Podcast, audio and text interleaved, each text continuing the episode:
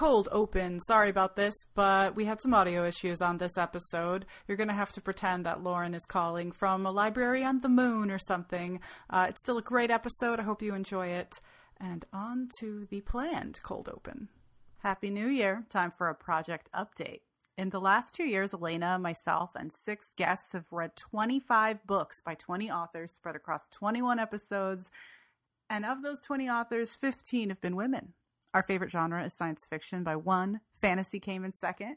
And interestingly enough, of those 25 books, eight have also been YA, and 12 could also be called romance.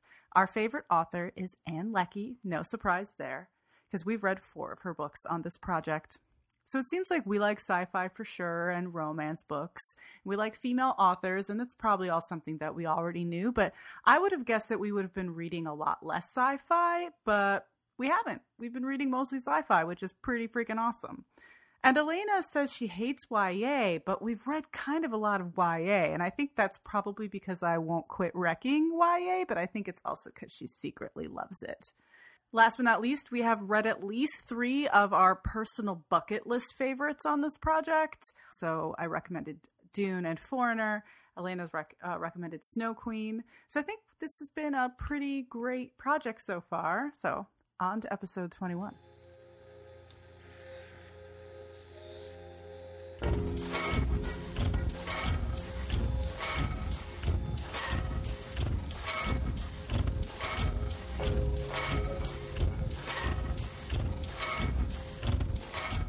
Welcome to Read This Fucking Book, episode 21, A Court of Mist and Fury by Sarah J. Maas. I'm Rachel. I'm Elena. And our special guest, Lauren, is back. Hi, Lauren. Hey, everyone. So we're back on the whole, you know, Maas journey. And uh, with number two, uh, A Court of Mist and Fury. This is a new adult book published in 2016. It's the second in the Court trilogy, which also has a fourth Christmas special installment kind of novella. And it continues the story of the human Feyre who was previously abducted by the Lord of the Spring Court, Tamlin, and brought to the Fey lands of Prythian in order to break a 50 year curse, which was a court of thorns and roses. Uh, we covered that in RTFB episode 11. And so it's 10 episodes later. Lauren is back, and we're going to continue this discussion. But first, Elena, what is this book about? Okay, before I get into what this book is about, I'm going to say I don't remember if I liked the first one. I don't remember what You I thought about the first one. Um, I mean, I think I liked it well enough that, like, I said, "Hey, you can assign me the next one." I don't remember what I thought about Tamlin, so I'm just going to say, you guys who are listening, it's like a year later. I'm a different person, um, and whatever I thought about that book, like, may or may not apply going into this book because God, a lot of my feelings changed from what I remember them being. But then I think, well, maybe I had some issues and then I can't remember for sure. But anyway, so this book, okay, this book is about, um, uh, it starts out basically we pick up with Feyre in a really bad spot where she has all this, you know, had all this really terrible life trauma happened to her in a very short span of time, and she didn't really have a chance to deal with any of it. And um, instead of the the spring court being a place of healing, it's kind of become um, a shit show for her, where everyone tells her what to do and basically takes away all of her Hmm. All the things that make her her, because like she's such a fighter and she's so strong and she's so capable and she's so fierce and independent. And they're like, be the pretty princess and let everyone do everything for you, and we'll tell you what to say and we'll tell you what to do. And she's like dying inside, and um, you know, Tamlin uh, has uh, has a new court advisor who's Ianthe. She's a, a high priestess and she's a, new character uh, for this book. And they set up a wedding, and Feyre's inside, literally screaming like, "I can't do this! Please, someone save me! Anyone save me!" and the uh, the guy who is somewhat of a villain, maybe intriguing character, at, at least in the last book, shows up and says, "Hey, remember that bargain we made in the dungeon? How you were going to come spend a week at my court? Yeah, I'm enforcing that now." By Tamlin, and takes her away. So I'm going to stop you right there. I'm going to stop you right Yeah. there because remember, well, you don't, but I recall when we talked of this, and maybe you remember this, Lauren. but I had a hard time sort of justifying why I assigned that first book because I was very lukewarm about it. And I Mhm. had picked up the second book out of sheer boredom because it was just one of those books that just kept getting wrecked to me on my Amazon list because I had read the first one and I had nothing to read. And I was like, oh, fine, I'll read it. And it was that moment where I was like, oh, everything I hated about the first book is getting fixed. Yay! Now, so I actually re-listened to the first uh, podcast we did on the first book uh, before you. doing this with you guys because yeah, it had just been so long. And Rachel, you and I were both to Elena at the end of that podcast. We were like, read the second book. Like we can't tell you. We can't tell you. Read the second book. and, And we you were like, what? we want to tell you so much, and then we can't. And it was so frustrating. And you know what, you guys? I don't know whether it would have what whether to thank you or say I would have read this book eight months ago if you had spoiled it for me. Um, podcast listeners, uh, I'm about to spoil the shit out of this book. Um, Tamlin's an asshole and they had a shitty relationship. And Rice, is it? How do you say his name? Rhys, Reese, Reese.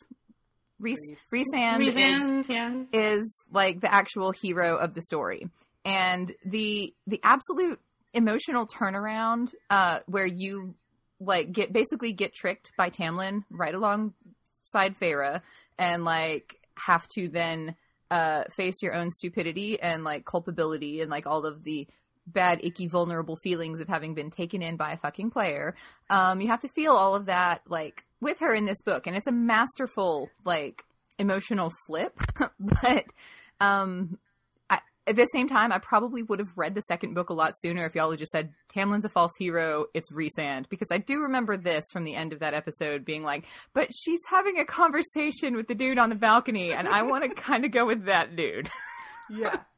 the dude on the balcony. you know, but you know, we kind of talked about this the first time around. You know, especially when Farah finds herself under the mountain um, and is facing Amarantha, and Tamlin is just so fucking useless. Just sits there. Like he's useless through the whole thing, and it's uh, who you know helps her get through all of this stuff. So I feel like there was a lot of that foreshadowing Oh, ab- happening. Abs- absolutely like going through the the book I, I was like or, going through this this even without having revisited the first book i was like okay yeah this was absolutely built up. Like there was because there was always a lot of like tension between them and he was always such an interesting character and he was like showing up to actually like help and be there and maybe he had his own agenda but maybe part of his agenda was also like that he liked her. That's a thing. That happens. And then we find out of course that was exactly the thing and that was awesome. But But I did Anyway, promise you, it's not really a love triangle. You did promise me that. And you know what, uh, fair listeners, I want to say this. It took me literally two months to read the first like 40% of this book. And I finally texted Rachel and said, You have to spoil this for me a little bit. It, does Tamlin come back or is he fucking gone? And once Rachel told me that, I finished the rest in four days. So, you know, make of that what you will. But like, yeah. uh, anyway, the rest of the book, uh, plot wise, is basically Feyre kind of finding herself again, and also uh, Rhys not hiding from her the fact that there's an oncoming war with the King of Hybern, who Amarantha was working for when she took over Prythian 50 years ago. So um, it's like a lot of politics, and can we train Feyre with her cool new all seven High Lords resurrected her powers um, in time for her to actually help uh, in that fight. Right. It must be really hard for people to not spoil the books. Like, I want to defend myself for re- kind of refusing to spoil you because I think that that that whole switcheroo is really important. It's impressive. It's Like impressive. it's impressive. It's so brave of not just Maas but her publishers to allow her Mm-hmm. to do that because I mean you're well into the second book before it really becomes very clear what's happening because Mm-hmm. you had I had the same anxiety that you had that that she was going to go back to Tamlin that this was all about you know thinking that you the grass was greener or something but then realizing that the the original guy was the best guy kind of like thing Right. uh, and it doesn't happen and it's just really refreshing to think, well, we all have like an ex boyfriend that was a mistake. like, it happened. No, not us. We would never make a mistake like that, Rachel. What are you talking about? we certainly wouldn't marry one. Oh, no. No, no, no. Never. you know, but I think we talked about this a little bit in the first book, too. Um, going into that first book, I just had so much of an expectation that this was a fairy tale retelling of the Tam mm-hmm. Lin story. And so it's so unexpected that she breaks away from that so completely, you know, in so many ways. And I'm like, oh, like, you know, in the first book, Tam Lin, like, like in the beginning I really liked him and then by the end he was really annoying. But I was like, he's still you know, this is still like gonna be the story, right? So this book for me um, I mean, I really enjoyed that first book a whole lot, but it was this book that just really took off for me, and it was because she just totally broke away and totally broke my expectations for what was coming next. Yeah, absolutely. I mean, uh, the other thing that there's al- there's also another character that really brought me into the series, but we're going to get to him in section two. We're still in section one, House of Beasts, you guys. So, you know, now that we've gotten this out of out of the way, uh, our initial reactions, I do want to kind of go section by section. So in, yeah, I, in House I, of, oh, go ahead. Oh, I, just as in a, a, reply to what Lauren was just saying, um, I I'm basically going to demand that we read the rest of the series, or at least that's available next, because I'm hooked now. And I mean, what hooked me was the fact that like her relation i mean i'm a i'm a sucker for romance. I read a lot of romance novels even if i haven't made rachel read very many for the podcast yet. But like what what got me was like that's a relationship that I can actually get behind her relationship with with Rhys because it's actually like all of the things that to me are markers of intimacy they have. They're actually friends. They actually talk about things. They actually communicate. They share parts of themselves that they don't share with anybody else. It's like yes, that, that's that's what you want. Mm-hmm. Versus what she had with Tam Lin was history and sex. Yeah, like, I think we're we're going to talk about that. I have a whole Tamlin yeah. section. yeah, but anyway, to to the point, this book also, I'm like, yeah, I'm in this series now because this book, the first one, I was like, eh, I mean, that was a cute story and it was like an interesting retelling, but like, had it ended there, like that would have okay. But like yeah. now I'm like, oh my god, I well, and I, I should have known better because I also read her Throne of Glass books, and I and that that series just actually just finished. Um, Lauren and I actually met up for drinks before I went to that signing in October. Uh, and you asked her, I, you totally asked her. Yes, Rachel, I, you like made my entire month. I, I submitted a question for answering uh, about safe sex in Feyland, so.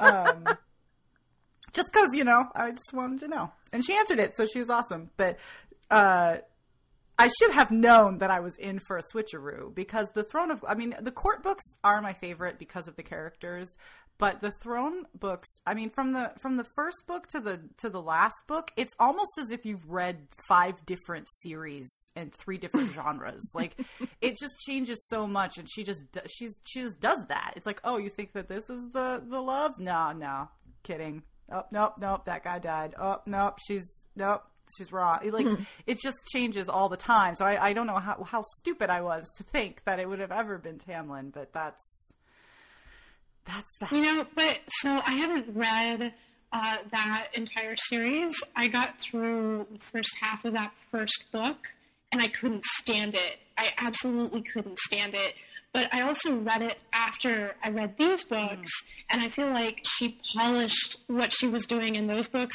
and these books. Yeah, um, I think if you, you know, get like through like the first three books of that series, you'll you'll be into it because she's definitely into her groove, and and like the author that we like here in the court books in those later books. Right, and I mean, as an author, you you have to kind of learn your way. You know, like as you are a beginner, beginning writer, you know, it takes a minute. It takes a minute to settle into your groove and to figure out what you're doing, and, and convince uh, so your editor that you know you have that you can keep going. Yeah, or that right. like let me do the weird, crazy thing. It's going to be okay. You know.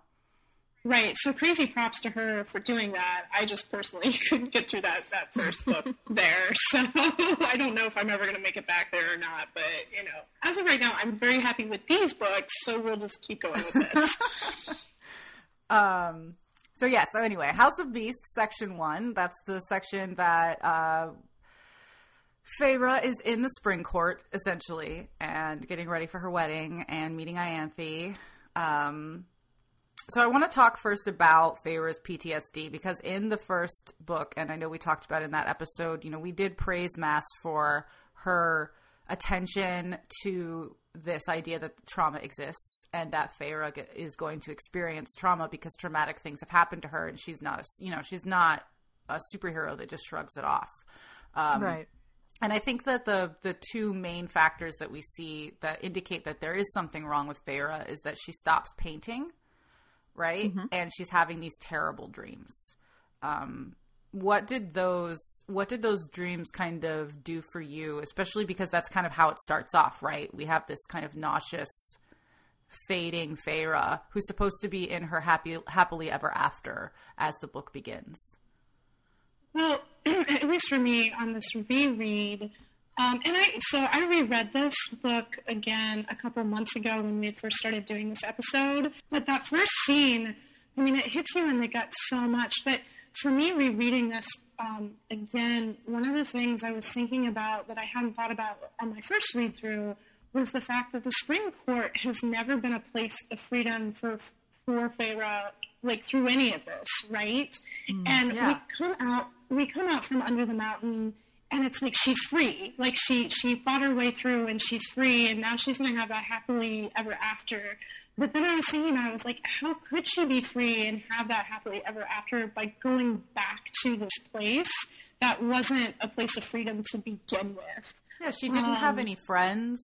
There was no one there everybody was very secretive they didn't tell her what was going on Right. Um, and she was very trapped there. And I think she was able to acknowledge that in the first book.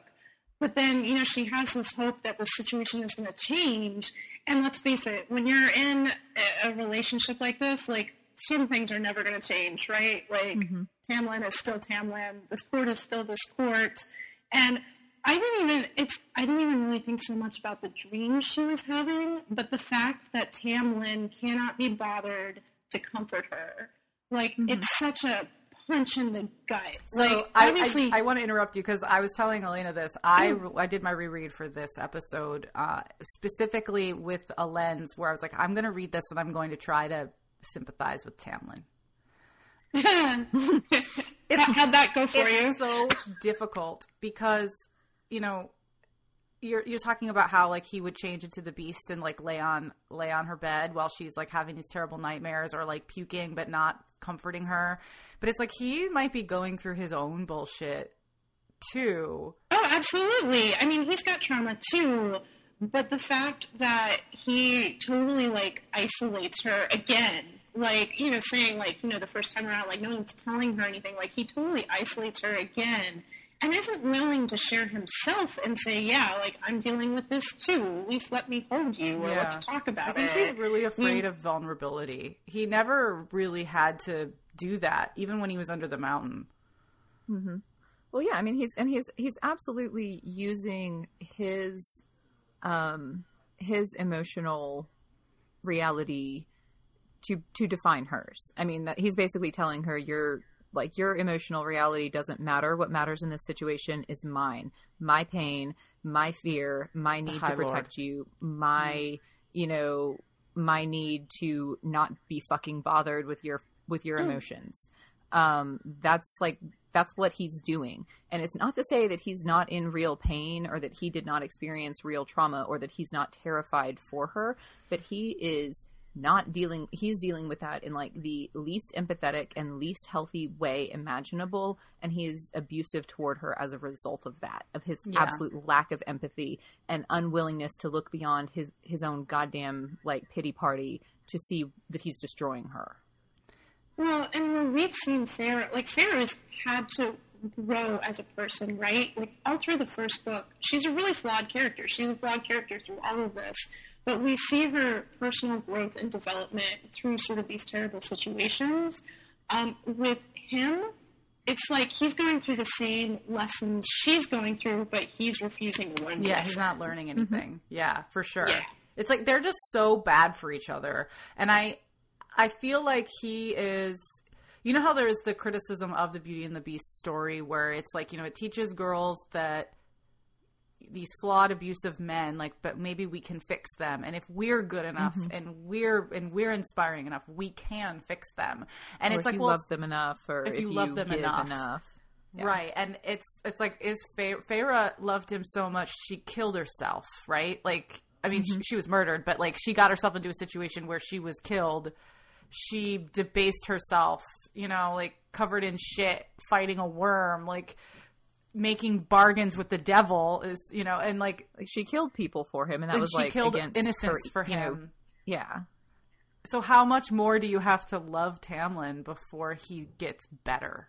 Like, what does he want from someone? Mm-hmm. Yeah, no, and really, um, and I that gets kind of into the third book, which I we can't talk about yet. But like, he's Next just week, this, next this- you know, he just is this like almost incredibly whiny man baby, right?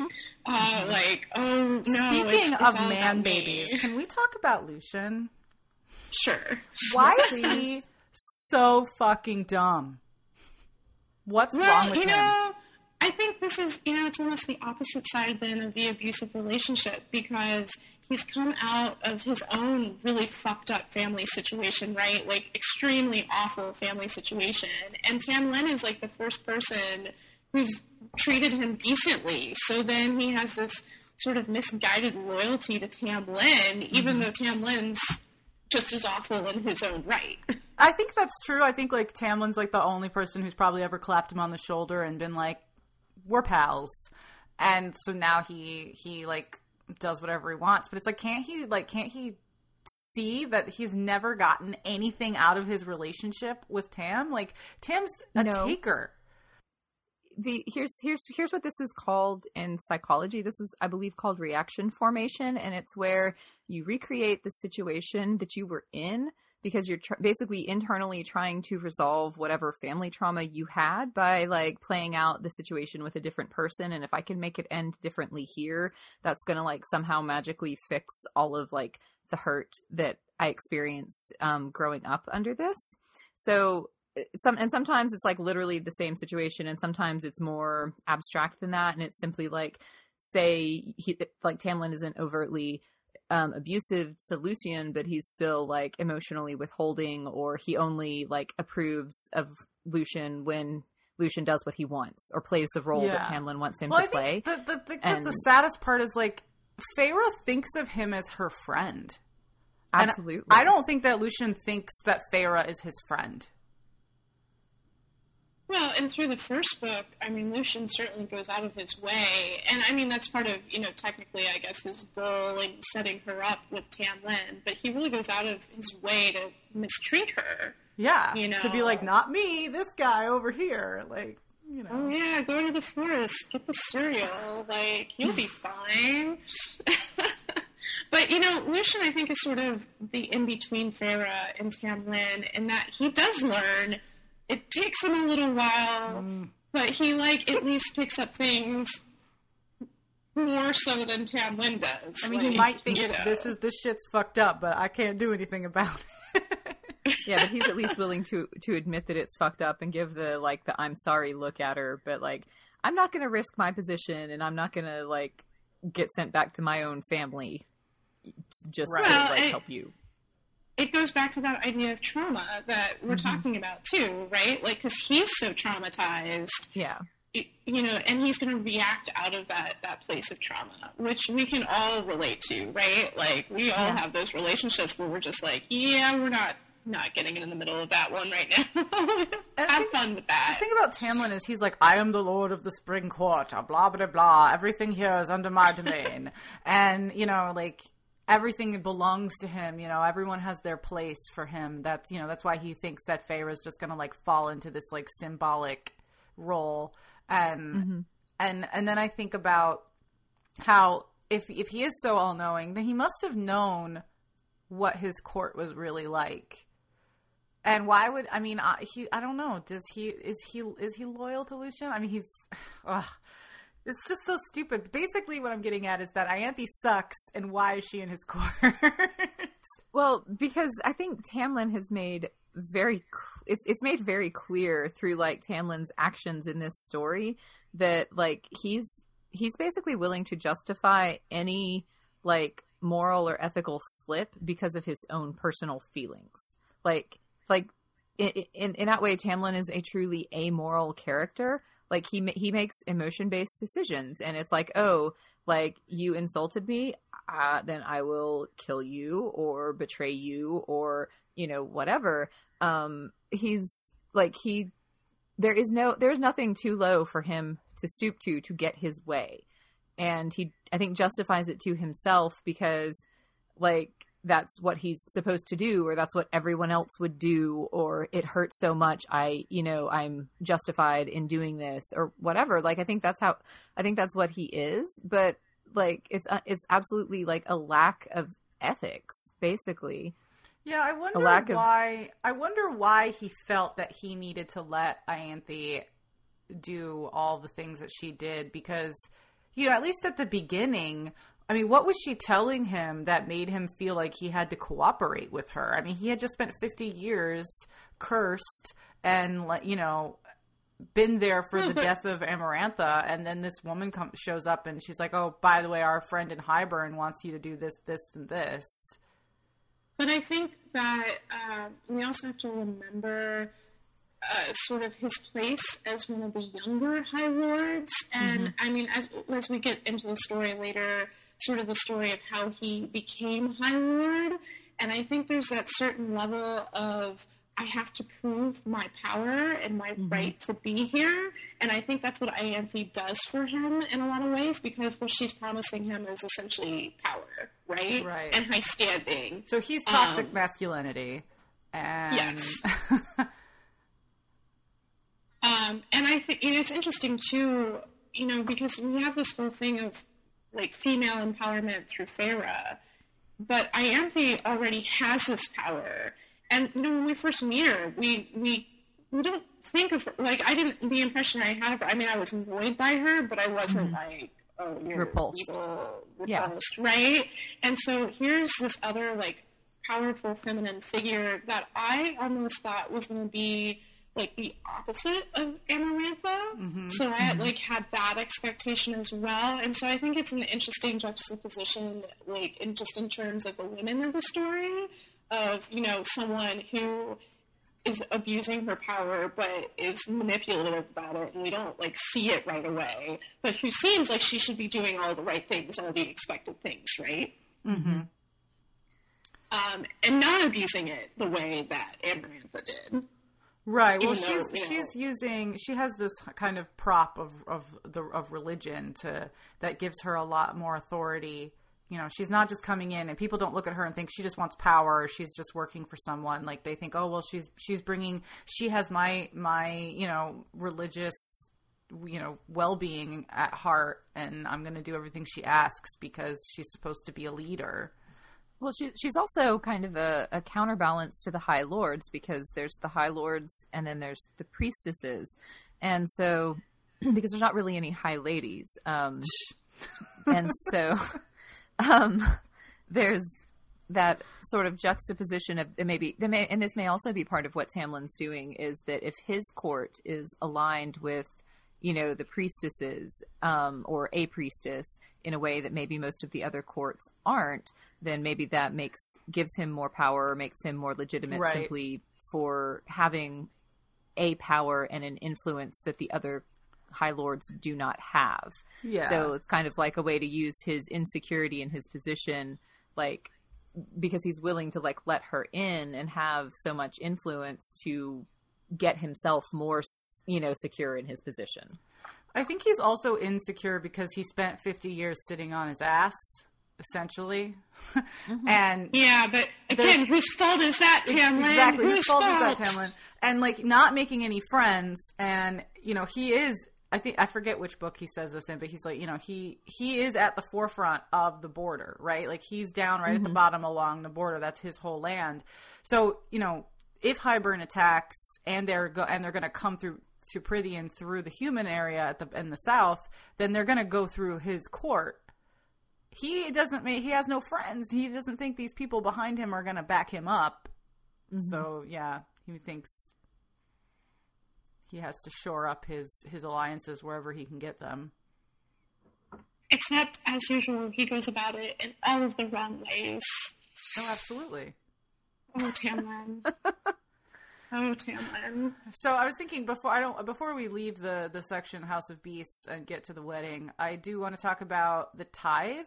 Um, that does happen. Um, so so Rhys shows up and sort of activates the bargain, right?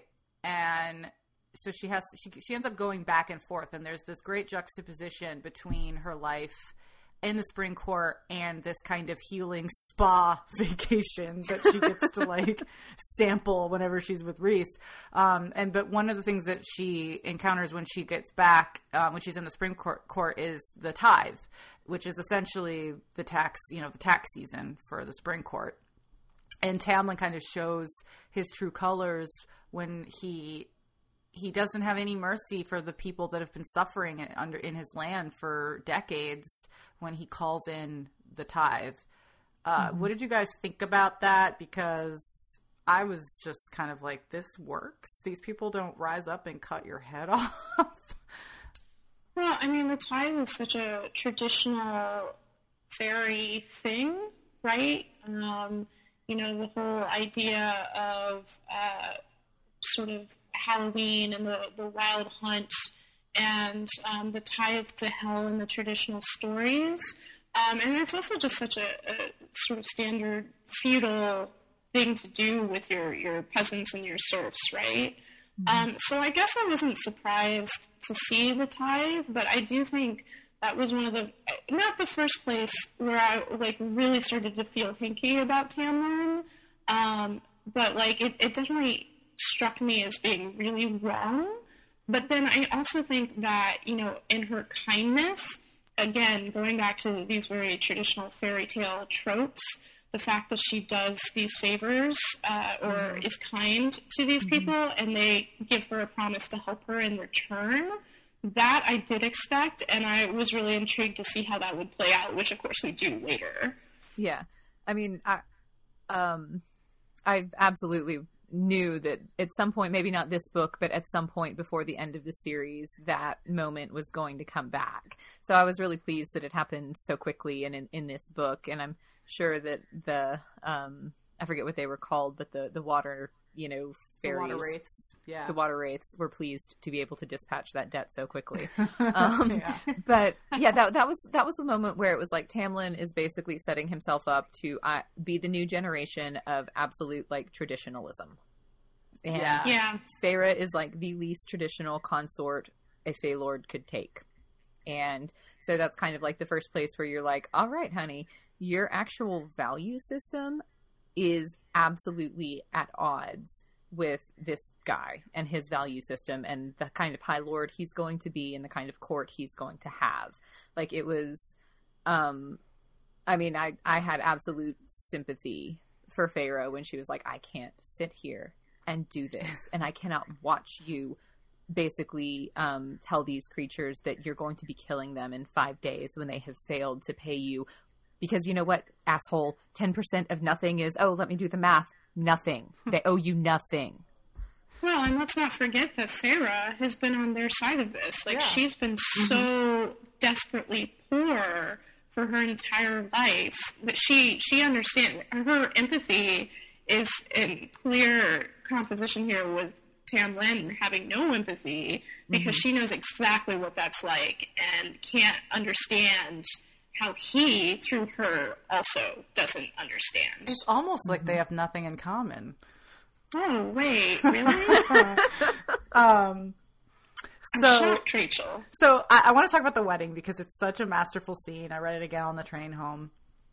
Where you know not only is she being triggered by the red right but then she has Ianthe who she's kind of like doesn't really have a connection with because she's representing a type of femininity and a type of inclusion in the court that she just doesn't really feel and she's walking mm-hmm. down that aisle and she's in that dress that she hates that she didn't even pick out and people are telling her that she's got to do all the shit that she doesn't want to do and she's just mm-hmm. trying to convince herself to go through with it, but then also kind of have it being like, no, no, no, no, you're not going to do this. um, and you know, and then and then Rhys shows up, and it's just like this... no pause because this is the thing that I love the very most is that Feyre Feyre has decided within herself that she can't do this before he shows up. Yeah, and I think that is so important. Like that cannot be overstated that she has already decided she's that she's not going to marry him, at least not today. And she's like, oh, fuck oh fuck, what do I do? Because this wedding's like here and all the guests are here, and I don't want to like whether I marry him or not later. I don't want to humiliate him in front of everybody in the you know in his court and half of his allies uh, by saying no on our wedding day. But she's already made that choice within herself that this ain't happening, at least not here today like this, and that and then Rhys shows up to rescue her to give her the. he shows up in out. such a Rhys way, right? I mean, that's just yeah. one of the things I love about him so much. Is just he's just got a flair for the dramatic. oh, he's delightful. He's, he's utterly delightful. I think, like, God, so many men could just. It's like, okay, we don't want you to neg us. We just want you to like have the kind of cheeky confidence to know when you can, you know, make a dramatic entrance and it will be appreciated. Um, so he, you know, it's like the darkness comes in and he's there and and and he calls in this debt and says, "All right, well, bye." well, can we also take a second to talk about um, the fact that she's still adjusting being Fae. Mm-hmm. Like, there's mm-hmm. also that that after when she wakes up and she has the traumatic dream and she's in the bathroom and Tamlin's being an asshole and that whole thing. There's the the whole description of just how long, uh, or not even how long, but what it's taken her to just be able to walk again. Mm-hmm. And like open doors and, you know, not bump into things. And I feel like uh, Rhys in all of his glory, one of the things he does for her is like give her the space to just figure herself out again. Mm-hmm. Um, and shows, you know, through his actions that even though she's she's saved herself, she's willing to do what it takes. She's died, she's been reborn. He's the only one who's willing to like give her. And I hate using the term safe space. I hate it. I hate it so much. But that's what he does right? He gets mm-hmm. her out of this situation. He brings her to his court, and he leaves her alone. Yeah, it's just kind of like, here you go. well, Have he, fun. He, he's the only one who's who's who's able to look at what she actually needs and then give her that, which is basically is like that time and space to just like adjust and to not have to be anything but herself, even if that's like broken and doesn't talk or do anything but like take a bath and eat breakfast for a week. Like that's okay. Like it's okay if that's where she is. Whereas in Tamlin's court, that's not okay. She's supposed she's the prize. She's Tamlin's mm-hmm. happily ever after. Like it's literally in that court, she is a side character in her own life because of who she is to Tamlin in that situation. Whereas, like, he so kind of gives her space to just like live your story. Like, come here, do what the fuck you want to do. I got business, but like, I think that's also like two. There's two parts to that. There's one of that is like Rhys just like having kind of inside knowledge of what's going on in her head, and touche and being but and also but being willing to give her what she needs right it's not just about that but i yes. think it's i think it's also is he's a very observant person in general and when mm-hmm. he he likes to observe the dynamics right of of a situation and if you when we finally meet his court uh, they're all kind of different he seems to be good at reading people and getting and giving people what they need Mm-hmm. And he does that for Feyre, and I think it's just a. a. I don't think it's as calculating as him being like, "Well, I'm gonna, I'm gonna let her leave her alone because that will fix her." I think it's more like that's his inclination anyway, and mm-hmm. you know he has that knowledge, the inside knowledge from the bond that, you know, oh, this is actually, she's feeling better. So I'm going to keep doing this. I mean, when she first gets there, right? Like, talk about a, a difference, like, when she, between when she first shows up in the spring court and when she first shows up in the House of Wind, when she throws her shoe at him.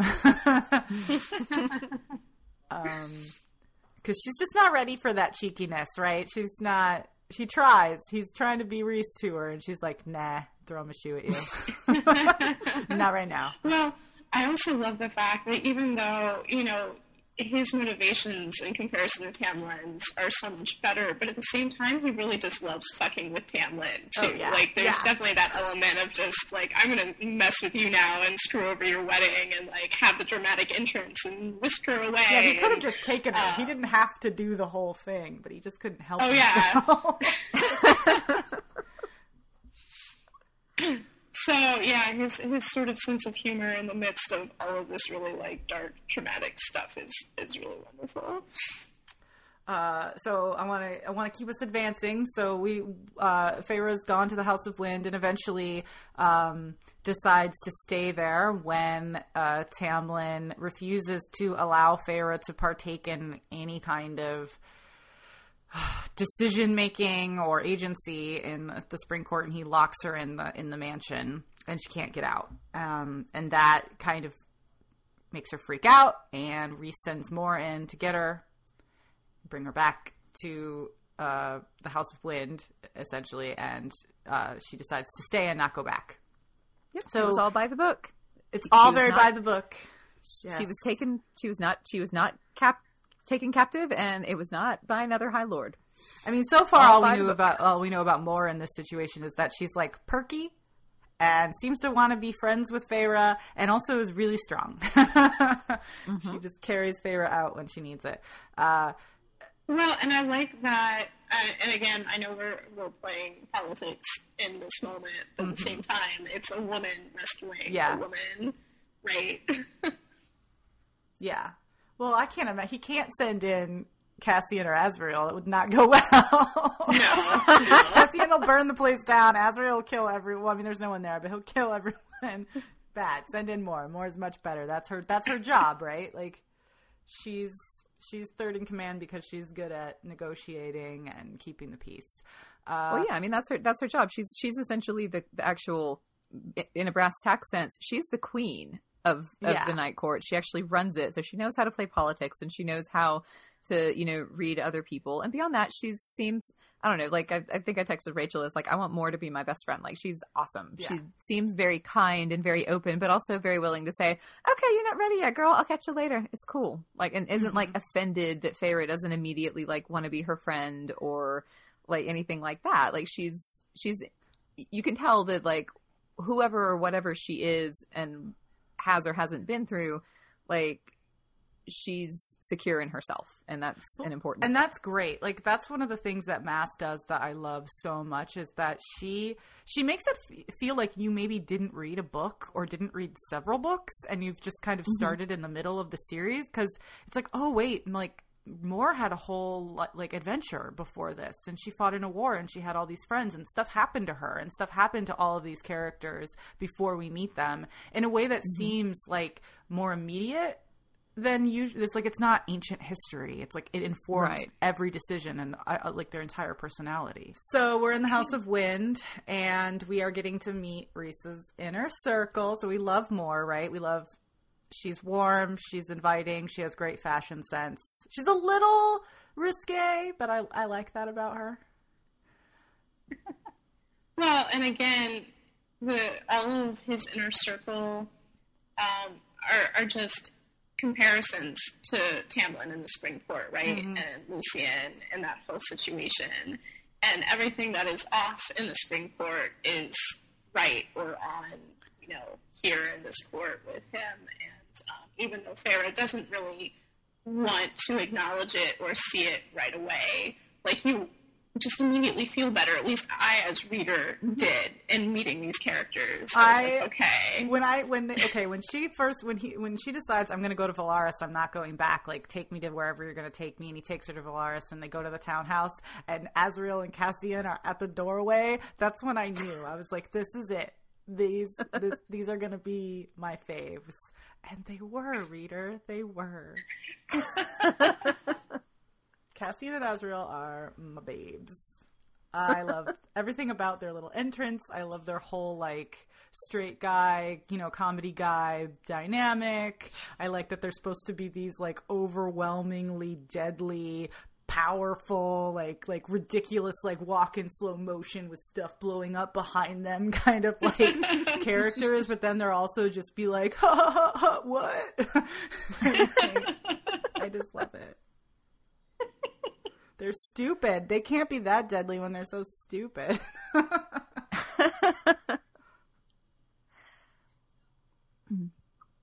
they're certainly excellent um, foils to Rhys because, I mean, like, I mean, let's be real. The most interesting thing about Tamlin's court is Lucien, because, like, how does the son of the High Lord of the Autumn Court end up like being the sworn, you know, number one of the mm-hmm. Spring Court High Lord? Like, that's weird. Like, that's like the most interesting thing that ever happened to Tamlin.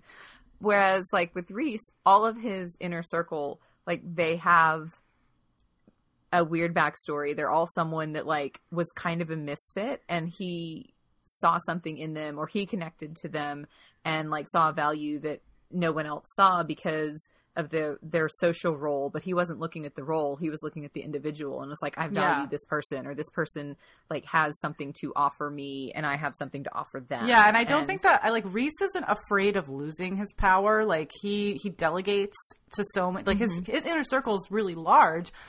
You know, Tamlin only has Lucien, and Lucien doesn't do anything. He doesn't get to make decisions. He's like a glorified, you know, guard. Yeah. Whereas, you know, Azriel and Cassian, like they're they're the military guys and they're the lowest ranking members of his court. You know, he's got Amren and Mor to actually make all the decisions and to make everything work. And he mm-hmm. kind of asks them, "Well, what do you think?"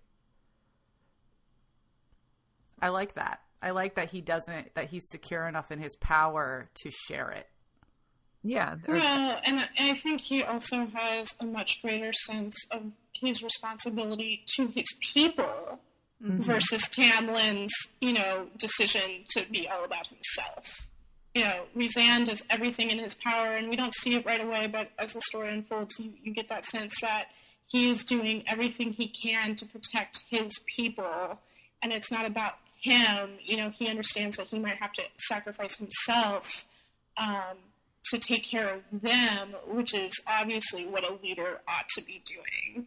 Mm-hmm and he's not playing the, the games that Tamlin is playing. Um, he's like, okay, fine, maybe I don't have allies, but I can change that. Mm-hmm. Um, and even if I, you know, can't go find other allies, like I'm, I'm going to take care of this stuff myself. Like, but my people come first. Well, he's not playing the role of High Lord. He is the High Lord, and that's the he difference. Is, yeah, absolutely. And you know, I think it's really easy to, you know, we're talking about. Um, his inner circle being these badass, you know, characters, right? But like Rhysand himself is considered to be terrifying, right, by the rest of the High Lords. Like everyone's terrified of him. Absolutely yeah, terrified. he can like mist people. he can just right. well, for, for, multiple reasons. I mean, we we don't we we see him through Feyre's eyes primarily, and she's like, mm, "Who's this intriguing motherfucker?" And she's not afraid um, of him, right? And she's not afraid yeah. of him. But um, I mean, he's you know he's blatantly, openly considered the strongest, like presumably in a magical sense, like the strongest High Lord in history. Like you don't get that said about you for no reason, and not and not only does he have like the High Lord powers, but he also is half Illyrian, which is a, a warrior race, and they have their own peculiar powers and strengths, and so he kind of has he has a double dose of, of power and strength. So if he can't get you with his High Lord power, he can get you with his Illyrian like mind blast his wingspan and, or wings. His wingspan. his wingspan. The wingspan is my penis. Make a Captain Hammer joke. Oh god. I just I can't get over the wingspan jokes because it's like because I'm reading it and I'm reading it and I'm like, oh god. This is the kind of thing I would have been like if I was in like seventh grade and reading this. I would have been like the funniest fucking thing I'd ever read. Mm-hmm. but it's still funny. I mean, I still send the shit post memes to Elena at like three in the morning. I still do that. oh yeah, and it's it's awesome. The quality of the shitpost memes uh, for this fandom is really high. I just want to commend everyone out there who is feeding feeding those hashtags with just wonderful bullshit. Because I think I've I think I sent every Cassian one I could find that wasn't a spoiler to Elena at one point. I asked, I was like, Rachel, I'm really struggling. I need help. This was before I asked for the spoiler. So I was like, I send should've me. concentrated- she did. Yeah, I probably shouldn't have concentrated on Cassian, but that's you know. you are Cassian. It's fine. I am Cassian. It's fine. Um, I am Cassian. I want to be Cassian. I can I can be him. uh anyway, back on track. Uh we've met Rhys's inner circle. So first uh the first mission is the prison and then um that doesn't go so great. Uh, it's real scary. We know that. Oh, right, he's the king of the night court. Whatever. That means there's real scary shit in his kingdom. It's not like trees and butterflies and like trees that sing to you, like Tamlin has. It's like, Yeah, oh, have court is kind of a pussy court. Oh, I have you have, claws. like, have a Rawr. willow that sings a song to you. That's great. I have this really scary, like, infernal prison that has beings that can't even be seen except in metaphor. so uh, they go there. It doesn't so great. But then um, Rhys sends uh, Feyre on a task uh, to the Weaver, and I want to talk about the Weaver because she's one of the, The awesome Weaver. monsters. Weaver. Lauren, I go. What do you Weaver. love about the I Weaver? love the Weaver. Okay, well, so can we just re-emphasize? We talked about this in the first episode. Um, how much I love Maas's monsters. Um, and of course, the monsters we've met in the first book are like totally trumped here in the Mm-hmm. second book. You're like, it can't get worse. It can't get worse than the Adder, and then it does. Um, and the Adder is so terrible. But um, the Weaver, um, we let's see, to, let's see. In the first book, we meet the Weaver for the first time, and Feyre has this like. It, right, we we do meet the Weaver in the first book. the Weaver's no, we the don't. second book because he sends her there to get the ring. Remember, and she has Yeah. the she has all the fat in her in her chimney, the human fat. Yes. Okay. So, um, for some reason, I was thinking we meet the Weaver in the, the first book, but you are right. Um, and the Weaver is just so absolutely, utterly terrifying. And Rhys sends her into this cottage. Thanks, Rhys. Um, right with with this monster, and she's blind. But of course, like you know, we we presume or assume that all of her other senses are going to be heightened. And of course, we're talking about a fairy monster, so like that's even you know scarier.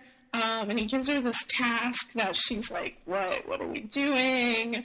And yeah, that whole scenario is just absolutely terrifying. well, I want And I want to I want to talk about it because it's like you know we're we're giving Rhys a lot of credit for being like sensitive and giving Feyre what she needs, but there's also this mercenary part of Rhys where he's like, you know, I like you, you're hot, but you've got something I need, and it's this this all these other powers from the High Lords, right? And Right. he sends her to the Weaver as a test to see if she can do what he needs her to do. Yes. And but again, like that, What that happens if chimney- she gets eaten by the Weaver? Rhys, what are you doing? Oh my Presumably goodness. That's, and that's we, why he was, you know, hang, hanging out. Like, I know I'm gonna, I'm gonna be the one that takes you to the test because we know he, you know, he could winnow like right outside the cottage and get her out if she, you know, actually fucked up. But, but I would he so. have? That's the question. Uh, and we can't spoil the third book, can we? no. Oh, we can't because the Weaver. Oh, the Weaver man. Um, she's so delightfully Abort. yeah.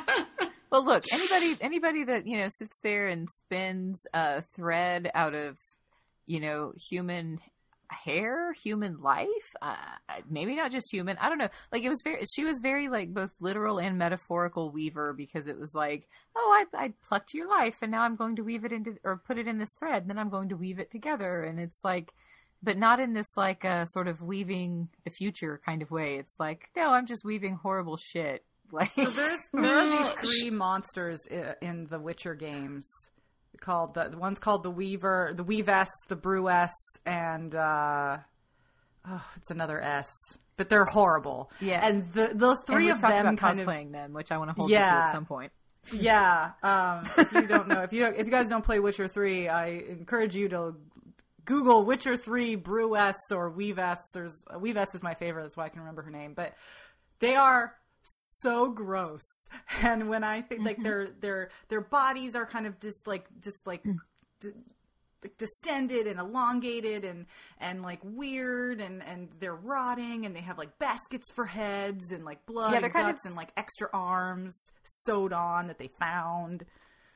They're they're very Hieronymus Bosch like type Yeah, of distortion. yeah, but like with more like smells, you know, like. and that's what I think of when when I think of the Weaver. Like you know, we meet the Bone Carver in the prison, and we don't really know what the Bone Carver is, but he's it's it seems more, you know, cleaner, less less Yeah, covered in human fat. Yeah. Well, the the uh, um, I don't- oh god, I don't think the I don't think this monster was um in the first Matthew Swift book that we read, but there's a a, a monster. I want to say it comes up in the second Matthew Swift book that's um like basically based on the rendered fat of like fry shops and like the the slop that clogs your Oh, drain God.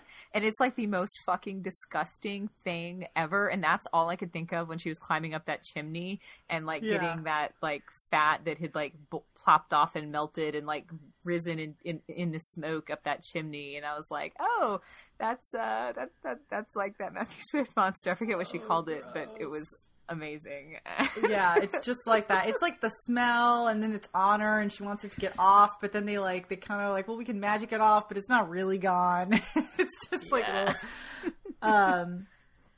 So yeah, I love that. Who who has just been so traumatized, is like traumatized all over again. And you know, I kind of went into like, you know, it's going to be bad, but I also had, you know, sort of. I think the one I think you may have mentioned this a second ago. Just the idea of the Weaver and fate, right? Like, I'm I'm thinking, oh, that's kind of what this is playing into.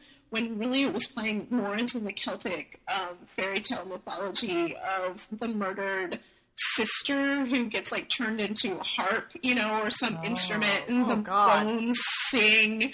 You know, like the, the later on they find the the instrument that was made out of the, the murdered person's body, and the the instrument sings what actually oh. happened to them, and that's how the murder is revealed. Right? Traditionally, it's the the evil sister who kills the the beautiful sister that's going to get to marry the prince, right? And later, you know, some poor hapless bard is like, "Oh, look at this beautiful harp! I'm going to play it," and then it's like, "Oh, I'm a murdered person," you know. And so that's kind of what the Weaver ended up reminding me of, which I also really loved. That's interesting. which probably makes me a sick, twisted person, but I do like my murder ballads, so. it, I love it makes you a, that. It makes you a folklorist and a lover of obscure stories What is it about folklore that everything's got to be gross? it's, like- it's always gross. It's always because like that, was- that was because that was the bridge from the dark time to the something's always modern time. somewhere. I was gonna say it's the common human experience, right? like we're just gross creatures, like always. I wonder if Feyre has to shave. Anyway, uh, it's like um, the only uh, monster I can think of right now that's scarier than the Weaver is Nesta. So next up, Feyre. Oh, By the way, that, that that was the name of the Matthew Swift monster, the Saturate. the Saturate. Ah. All right, that- Done. Yeah, that's Ugh. I'm gonna Google it. Nesta. I'm So yeah, it. Nesta. yeah, Nesta. So after that, after she proves that she can track down and uh, you know find things with her her not borrowed but gifted High Lord powers, uh, they go to the human lands to meet up with Feyre's sisters because they need to establish a camp and figure out how they're going to contact the queens of the human world and all this stuff. Um, so we go there and then we kind of see again what Tamlin has done for her family, which I think is still really important to remember that they're no longer poor. Uh, they're kind of restored and maybe even a higher level than they were before.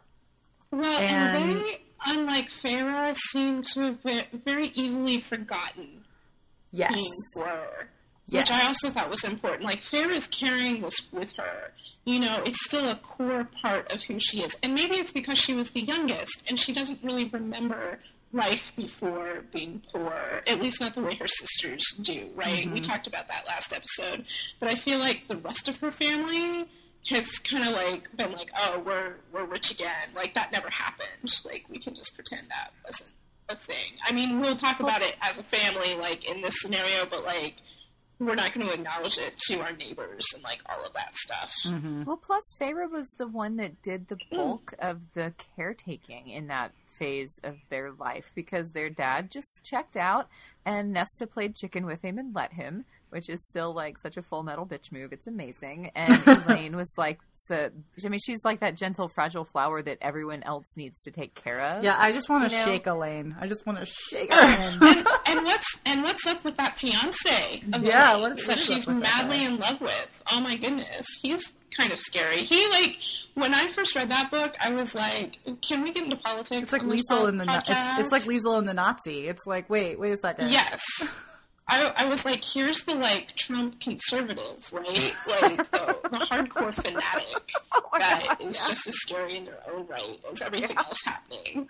So Yeah, yeah. She goes there and like you know her her her sisters still suck.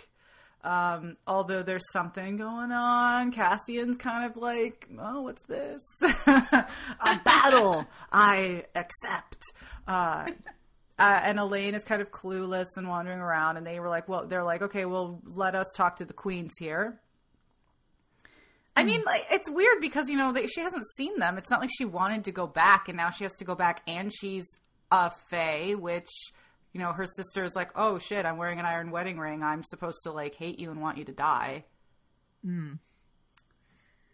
Family love. Awkward. You know, but I still, you know, um, I still like Nesta's bitchiness in this book. Oh, Nesta gets better every time you Oh, I see love her. Nesta. I love Yeah, yeah. I, I love that even like these, you know, 500 year old, you know, most powerful people in Prythian's history are like, uh, that's one that we can't fuck with. Yeah, Nesta just Yeah. looks at them and she's like, I don't care. like, there's just something Yeah, I re- really great about that. She's so stupidly brave and stubborn. I- You know, I don't even think it's stupid, right? Like, she has such utter self confidence. And, like, I really wish I could carry that with me in my life and just, like, like, I mean, I think they, they must have that a little bit as a family because, you know, there are lots of points where Feyre's just like, well, Kyle, let's do it. You know, let's do this thing. Yeah. And I think, you know, maybe she learned that from Nesta a little bit. Yeah, that's possible.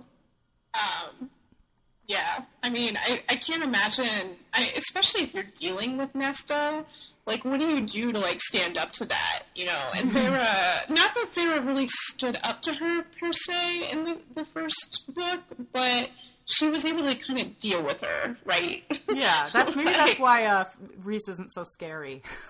Just- Yeah. or the the monsters of Prythian. Yeah. Like, Like, oh, she's okay, like, yeah. whatever, I've got Nesta. Have you met my sister? um, so uh, you know, after during all of this, kind of Rhys makes I think his first big fuck up uh, in dealing with Feyre, where he kind of lets his own machinations come first, and he uses Feyre as bait to attract the Attor. Uh, And she, Wait, wait, before we get to the Attor though, um, and again, remembering that it's it's been a, a couple months here since I've reread this book, um, the queens, Yes. the human queens, uh, I think for me they were so interesting, especially in the context of the rest of her family, because I feel like it's really easy to sort of do the the like here's the high fae and here are the high lords and the courts and like their politics are going to be so much more extreme, right, than the humans. And like humans have this kind of like, oh, well, they're sweet little non-magical, you know, things over there on the border. They don't have real power. But then we meet the queens, and the queens like totally fucked with my whole idea of you know sort of the human versus fae politics situation. Um, yeah. Well, it seems like you know, just because they're not fairies doesn't mean they don't have magic. Right, absolutely. Yeah, they definitely have magic, and they're definitely they have their own agenda, and they're definitely a power to be reckoned with. And I think that's what I didn't expect, right? Like I'm just Mhm. like, oh, human queens, whatever. Like oh, side side characters, whatever. Who cares? right? Yeah. And yet suddenly they show up, and you're like, damn, what just? Yeah, there's lots and lots of powerful women in this story, uh, you know, and really self-assured women or women women who are confident in their own abilities, which is really nice. and who have their own agendas. Yeah. you know that don't go along with what we expect of them. Totally. And you know, there's a lot of things that they say to those queens. Uh, they meet the queen several times. I think the last confrontation when when Mor, no, the second to last one when uh, Mor is kind of trying to appeal to them um, in the third part of the book. I think. No, it's still in the second part of the book. Um, when Mor is appealing to them and saying, you know, I, I used to know your ancestors. I was their friend. You know they they would be ashamed of you that you won't help us that you won't ally with us.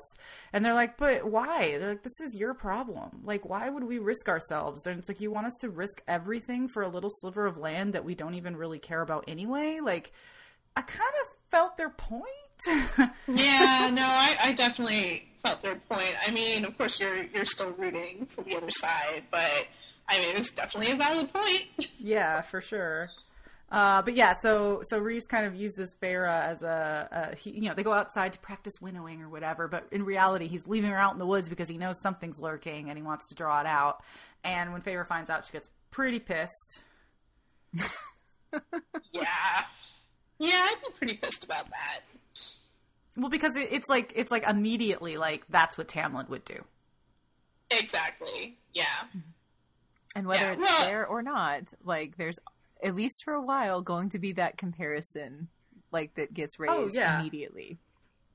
Yeah, I mean, it, she she doesn't always say it out loud, but it's definitely happening, and it's happening at the same time as her kind of dealing with this idea that it's like, well, if I sacrifice everything for him, but I fall out of love with him, then what was it all for? Am I, you know, hmm And also struggling all with those her kinds with of with her new like immort- immortal status, and she's like, I mean, it's been two months. What what is that in immortal terms? Like a day? yeah, exactly. Yeah, yeah. The whole like obsessing over how long is long enough before she like engages in flirtation with a guy. It's just it's very odd. Um, but it's also kind of like it's like the patriarchy. Tell it to shut up. You know, but at the same time, like she died for Tamlin, Yeah. right? well, She- that that she- argument I understood, but the whole preoccupation with how much time had gone by was a little weird. Wow. You know, I don't know. Farah. Yeah. uh, so I guess then, oh yeah. So between them, um, so after that happens, they decide. You know, uh, Rhys is kind of like forming his plans, and he keeps a lot of things close to the chest and doesn't really tell Feyre exactly what's going on. But he he does, you know, eventually tell his court like we're gonna go um, and we're gonna get the book, this book, this magical book the queens have one book and the other book is in Prythian and it's in the it's in the summer court so we're to go there cassian can't go because he's banned for life because he burned down that one building that one time and you know, you burn down a building once and they just never forgive you for it. I mean, it's Yeah. such a, it's just a it thing, was right? building. It was Uh, one building. They've got magic. They can rebuild it, right? yeah Azriel can't go presumably because he worked for uh Rhys's father for all those years and everyone knows he's a spy and he's just kind of a violent dude anyway so you know Uh, so he's bringing Amren, the scariest person in the world, and Feyre going to the summer court to steal from their only potential friends. it's gonna go great. And it's so it's so terrible be, too because like the the king of the summer court like genuinely wants to be Rhys's friend. He's like, I feel like we have this simpatico kindred spirit thing here, and like let's be friends and ally together against the rest of them fuckers who don't get it, who have no vision, and just want to keep doing what Tamlin's doing and recreating the past and never changing and never moving beyond our shitty old traditions. Yeah, he wants to he wants to kind of do a better job in terms of like the class structure and like integrating lower Fey and all that stuff. And we Well, know he's that Rhys feels another- strongly about that because Rhys is part, you know, Illyrian. He's a, he's another young High Lord, Yeah. right? Like this is someone who's really actively interested in not being his parents, right? Yes. But he still has to prove his power too. So he's sort of also he's kind of like Lucien in that in between state, right? He's not Tamlin, but he's not Rhys either. Mm-hmm. And they have to like strike this really delicate balance with him. Um, and so, you know, like, yeah, it's really, it, in a lot of ways for me, it was really heartbreaking because you see, like, this is one of the first High Lords we meet where we're like, yes, we like him. Like, we like him and the way Yeah, we we like, like Tarquin. Reeves. We like Tarquin and we want him to succeed and he's not off of, like, the, the High Lord of the Autumn Court or, like, Tamlin, you know?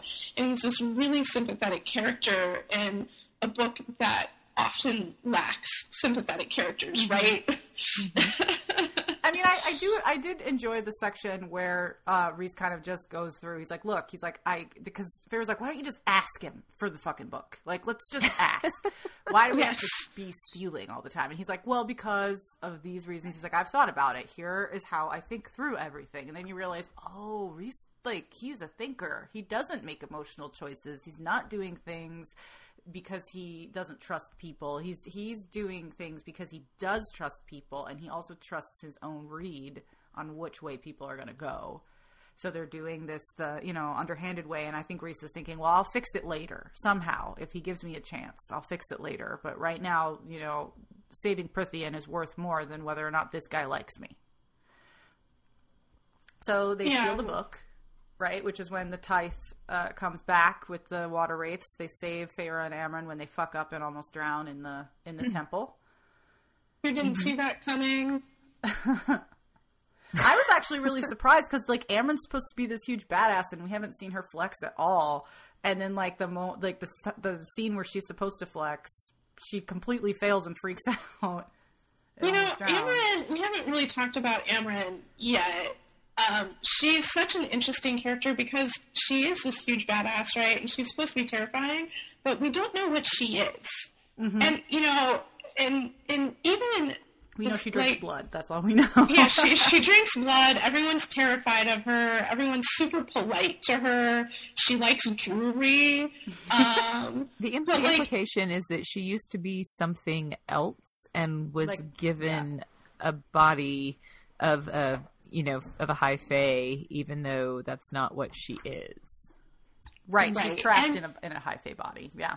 and I think, unlike every other character or monster or whatever that we've met in the book, Amren was the only one where I was like, I can't pinpoint what this is referring to. I mm-hmm. don't know what she was. Like, I could think of multiple things she could be, but I, like until it's actually revealed what she is, and I don't think that happens till the third book, right? Yeah, it's the third. It's definitely not the Um, second. Yeah, um, But we- it's, for I- me, I- it's always like I just think of like Final Fantasy, where it's like there's always like these goddess characters that are like I'm a human, or like I look like you, but it's really just like an avatar for some some other like celestial kind of being with all this power. That's how I think of Amren. And then I also like the fact that um, she gets a little sidetracked in this yes, she does too, get sidetracked. like sort of maybe not unexpectedly so. Like if I remember correctly, there there's some history there, but uh, Well, yeah, I think what's don't- funny is that because Feyre doesn't know everything, she reads it totally wrong. She's always like, "Oh, look, they're always standing next to each other. They must be like testing each other." And I'm like, "Yeah, that's what they were doing. Uh-huh. yeah, they're just standing next to each other. They're they yeah." Uh, so so yeah, after after the summer court, uh, we they go back to the queens where I was talking about where Mor kind of appeals to their better nature and it doesn't work. So then Rhys kind of like snaps and he's like, "Well, fine, I'll prove that I'm awesome." Because their whole issue is they're like, "Well, we can't trust that you're going to be a good person. You know, you're a monster. We we know who you are. Like every everything we know about you indicates that you are a bad man that we should not be parlaying with. So prove to us that you're not just going to be worse than Hybern." And I guess his only idea is to reveal everything. so he has to go back to the Court of Nightmares to get this Veritas globe so that Mor can use some of her Morrigan powers to show them the truth about Velaris and and the fact that Velaris is this beautiful city of art uh, and love and where everyone is content and happy and safe because of Rhys will prove to the queens that Rhys isn't a monster. Uh, so we get to talk of about dreams, Rachel. It's a city, of dreams. But this is leading me to the Court of Nightmares, you guys. So let's talk about the big the big scene where they're all stuck in like a super goth metal video with like It's, it's my life every Friday night. You know, that's Yeah. what I do I was, I was like, it was like Anne Rice. Like, it was just very, you know. Well, and don't they don't like because Rhys takes her to the court of nightmares, you know, uh, after she kind of ends up in his court permanently, and like the whole scene where she has to like play up being this like specific character with the outfit and Yep. how like they're seducing each other Yep. and like it's just such a thing, and I'm just like, oh wow, like Like it's just like there's like this. You can think of it. It's like they're in like a like a dark metal club. I mean, we know they're under the mountain. They're in the court, and there's a castle, and like she describes it where like there's like creatures and gargoyles carved into everything, and a lot of them are doing like you know lewd things to each other, and it's like, like I said, it's, it's it's just like my my Friday nights, guys. Yeah, Like, yeah. I don't, Because I don't that's know what you're doing. because that's the scary thing is like is the gargoyle copulation. That's that's totally scary. Like Well, I just think like she needed to make it like when she described the Court of Nightmares, it had to be more extra than Amarantha's court, right? Because it's the Yeah. court that Amarantha was trying to was trying to recreate. Yeah. Yeah. So it's like this like insane like I mean Anne Rice is the only the only reference I can think of. It's just like it's a vampire court. and Well, it's also it's also kind of our gut check with Rhys, right? Because Right. he's got this reputation, and for the first when we see the Court of Nightmares for the first time, we're like, oh, that's deserved. Like it isn't just you know smoke and mirrors, right? Like this is actually a thing, and this actually exists, and these people are awful, and they're awful in the same way that Amarantha is awful. yeah, we get we get a little bit of uh, Mor's history and how her family sold her and what she did to get out of the marriage with uh, the the heir of the the court the autumn court and how when she when she uh, debased quotations used debased herself with Cassian they beat her and nailed uh, a note to her and like dumped her in the autumn court where she was treated even worse uh, so they suck. We don't like these people.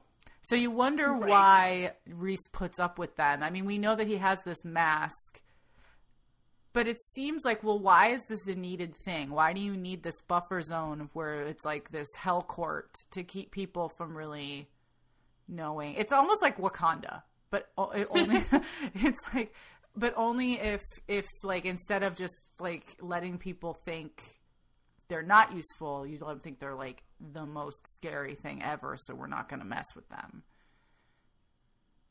Well, it's also again the, the sort of sheer terror of of the Fae, right? Like Yeah, I guess that's people, the traditional fairy. but it's also like they are they have just as valid a role in the society as we kind of see later, right? Yeah. Um, as the sort of sweet, kind, happy townsfolk, you know, of Velaris, like The artists And some- and, the, and the bakers yeah. and the candlestick makers and the people who make all the really sexy lingerie. Let's not forget them. Oh, let's not forget the sexy lingerie, guys. Um, but yeah, like in some ways, they are even more important when it comes right down to it. Like they're they're mm-hmm. Well, just yeah. as needed and necessary. Sometimes you it's know? like, oh, I now I understand why he has all these scary things in his kingdom. right. Well, and I mean, look at the Weaver. The Weaver shows up later Yeah. and is Yep. very useful. yep. So this this is all a part of being a part of fairy, and I I appreciated that. Yeah, I mean, I think it's also like part of me is a little like this is kind of like that scene where she a lot where she's faking intimacy with Rhys. Like she's been sort of building an emotional intimacy with him, but there hasn't really been any physical intimacy, and now now she's suddenly dumped into this the situation where he's touching her and and it feels real for her and she keeps trying to tell herself it's not real it's not real it's not real but that's because he told her it's not real so now she's in this confused place, right? right.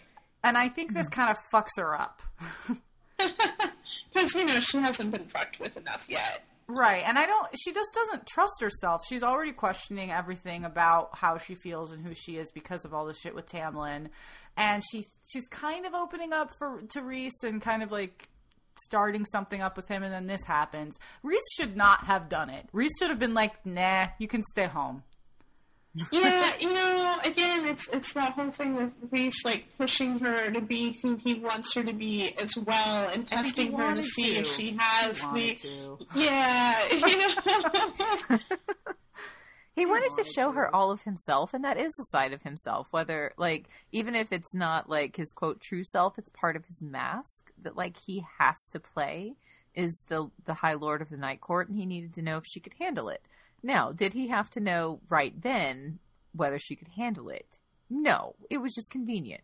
No, but I like we should give him a little bit of a break because you know later on we find out like where he is emotionally in this kind of whole journey, and he's a lot farther along than Feyre Yeah. is.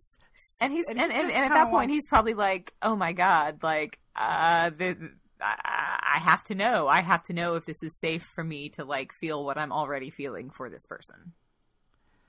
Right. Well, I don't think he can help it at this point. I think he just wants to touch the thing he wants to touch. Well, okay, what yeah, was that, that, about his? What about that uh, wingspan, Rachel? exactly. What about it? I heard Azriel's is bigger. I don't know.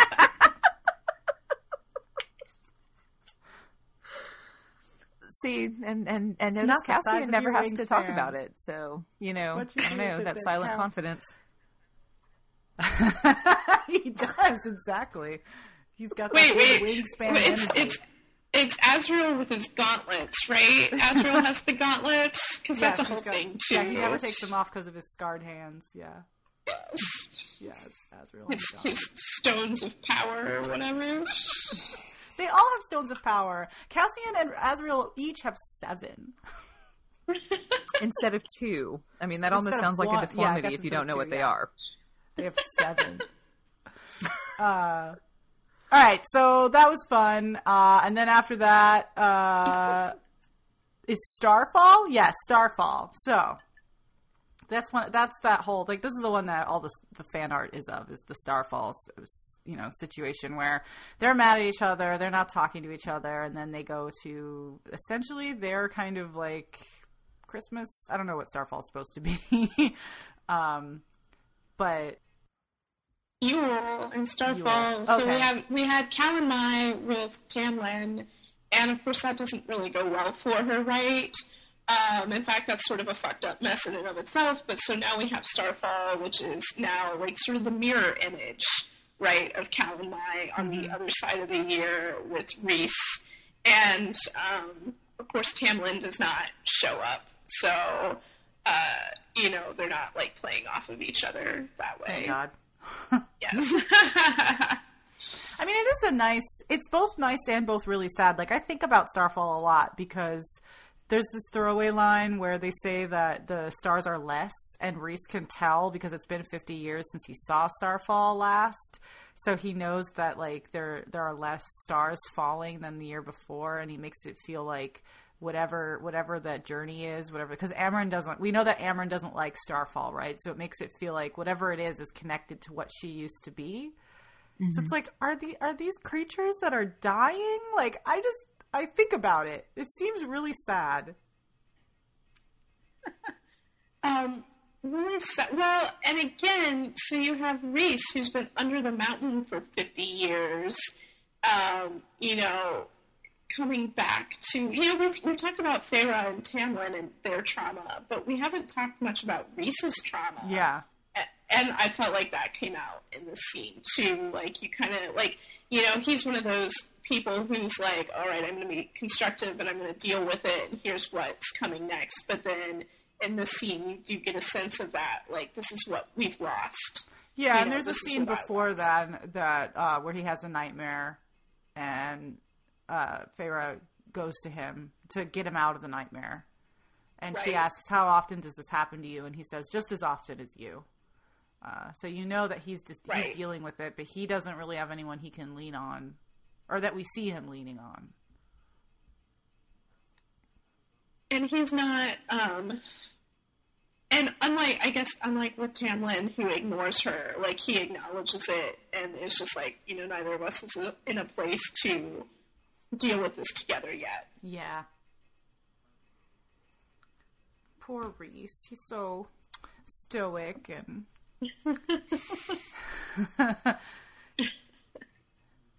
Self-aware. He's, like, he's self-aware. He's in touch. He's not a man baby. He's in touch with his brokenness, but he's still working through it.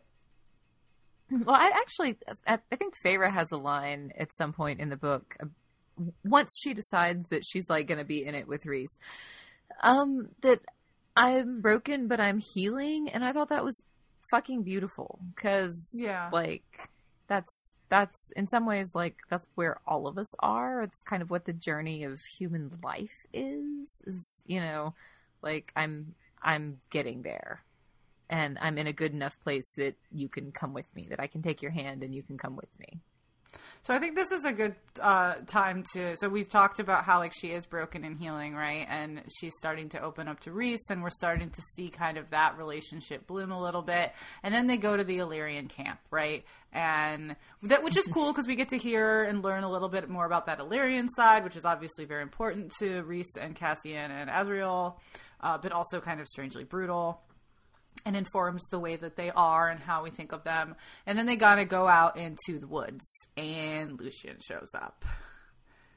Oh, Lucien. Well, again, Tamlin. Like he's he's Tamlin's errand boy, Uh huh. and he's like, "This is traumatizing, but I'm gonna do it anyway." Like, Yeah, and and she and she like grows wings and you know is like, go away, get away from me. I wrote a letter. He's like, yeah, you wrote a letter. We think you were like, we think this guy's crazy and made you write that letter. I've come to save you. I mean, poor like he's probably got this whole narrative in his head that's just not what's ha- really happening.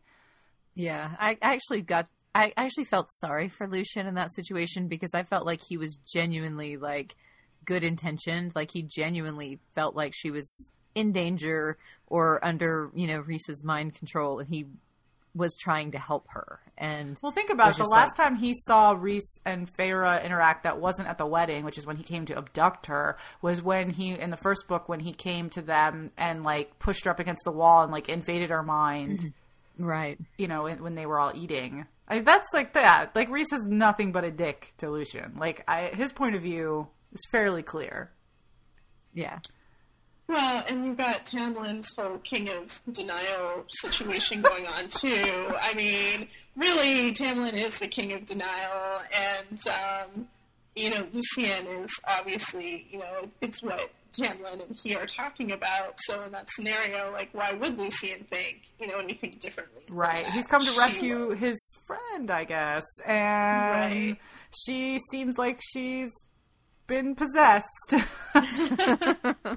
by a bad Right. man and is doing bad things. Well, and again, you know, she's Tamlin tries to make her into such a victim, right? Mm-hmm. Like that's part of the whole situation, and so Lucien doesn't know how to handle this person who isn't being victimized, you know, I mean, it's not like she wrote a letter that was like, "I'm P.S. I'm really not lying. I'm not writing under this. Like, I'm not writing under duress. Like, all all we know is that he she disappeared and then never came back, and then like what, like a month later or something, gets a letter that's like, "I'm not coming back." Although, I mean, Lucien, I Lucien has acknowledged, like, I think Lucien acknowledged how terrible her being locked up in the house was. Yeah, but he right? didn't do anything about it. He's like, I don't Right, well, it, exactly. but he but he at least has the emotional capacity to recognize that maybe That it's she had a reason not to come back, whereas Tamlin was Exactly. like, "What did I do wrong? Like, what was wrong with this? I was just protecting you." Oh, Lucien knows. I mean, think about how like trashed the the manor is at this point, and how like shitty it all is. He's probably like, I don't want to go back. Can I stay here? Can you please take me wherever Please, you're going? right, Rhys, Rhys, kidnap me too. adopt me. it's like,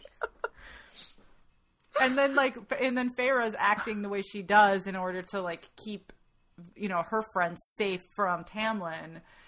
Mm-hmm. And that must just like really, just really knock the, the wind out of any plans that Lucien may have had, or even half thoughts about defecting or trying to find a de- another way. I, I feel yeah, I feel for Lucien in this scene, but also, what the fuck is wrong with him? Like, That's generally my summation of Lucien, I think. like, I feel genuinely bad for him, but what the fuck is wrong with him? Like, yeah, is it, is it? time. I don't think it's this one. I think it's the third book, and this is cover your ears. But this, like, it's what Feyre. Feyre goes like has like a has a Daemati moment where she like goes into Lucien's mind, and Yeah, that happens. Well, that happens at least once in the second book where she like goes into his mind and it's like the most emo place. Ever. yeah, and, then, and it's like all this sadness and despair and like this like long and she tells Rhys that she and- does it, and he's like, oh. That Wow. must depressing. He's like, well, like, what a go- horrible place to go on your first foray into someone else's mind. it's it's like all right cool uh but after all of that uh when they're you know running away i guess we have the in scene where the most cringeworthy exchange uh when they're getting busy and he's like well what do you want Feyre? and she's like i want a distraction i want fun it's just like I'm not willing to this like actually put myself out there and say I want you. I want a relationship. Um, Yeah, no, no. I just Just wanted to tear again. that page out throw it on the ground. I'm like, you want a distraction? That is not sexy. That's not like that's not even a way to deflect. Like that's not. You know, but she has just been com- like re-confronted with Tamlin's stupidity, right? Like this whole scenario is because Tamlin's being an asshole again, and she's just like, "Fuck men, fuck all of them." Like I've had that moment. We've Yeah, all had that moment. them. It's fuck okay. all of them. can. Like that's the Nesta approach. exactly. Spoiler. Um. The so yeah we have the inn scene which is you know it's actually kind of sweet like he goes and gets her food and they have like the little like attic and you know they get busy a little bit but he, it's all about her pleasure which is just so like YA romance I love it and then uh on the way back they get attacked. I'm gonna skip over this because we gotta get to good shit. Uh, they get attacked. Uh, uh, Rhys is shot. Uh, Feyre kind of has to do some leapfrogging and her her emotional feelings about Rhys when she finds the Suriel. Good old Suriel. Ah, knower of things, knower of all. She knows that he's been poisoned and he's not getting better. Well, first, okay, back up just a tiny bit because Feyre does get to be a huge badass. So Rhys gets shot. He falls from the sky. He drops her. They get separated. So she has to track him down because remember, even though Tamlin refuses to acknowledge, Feyre's an awesome tracker. So she tracks down Rhys, finds him in a cave where he's all like crucified with like arrows, ash arrows through all of his bits and bobs, including his his his uh, wings. And she just she just kills people, right? Like boom, boom, boom, and suddenly she's winnowing. She's like she's through it. She's got her magic. So she saves him, brings him to like a little cove somewhere, and he's just not getting better because of the poison. So she goes to find the. And we know that you know we love the Suriel. We love the cereal. The Suriel. need a need a magic answer? Trap a cereal. need to know stuff. It's not even like hard. No, no, and I love Wikipedia of a Prythian. I love all the just jokes that go around about the cereal. You know, where she's like, "I got, I'm gonna go drop the cereal," and the cereal's like, "Dude, just text me." cereal Like oh memes are good. I love cereal memes. Yeah, because it's just The like best, the best, the, the best one that y'all have sent me is the Elle Woods one. Where it's Oh, like, yeah. you mean tell me you, a human girl, trapped a cereal? What? Like it's hard? Like Hard. like it's hard. Shout out to Al- to Alice though. Alice is the one that told her you don't have to do all that shit. You could just give it close, like Dobby. It's like Yeah. a giant Dobby. The cereal, you know, the cereal in Dobby, there are many comparisons there, but we don't need to go there. Anyway, But so you know, she's getting that. She's like, oh well, you know, you know, you've actually got magical blood. That's one of your you know powers from that you got from one of the other High Lords. So that and some some cool, I don't know what it is, King's foil, whatever the real version of that weed is. It's a Uh, and then it- plant. Yeah, and then just kind of let slip. Oh, whoops! Uh, he's your bait. Oh, oh, you didn't know? oh, oops. How did you not know? I feel like the serial's been watching all of this go down, and it's just so frustrated. like, really? Like, God, this the plot line in the middle of this is just lagging. I really wish they could do some quick editing. Boom. Boom. Stay with the High Lord, and everything will be okay.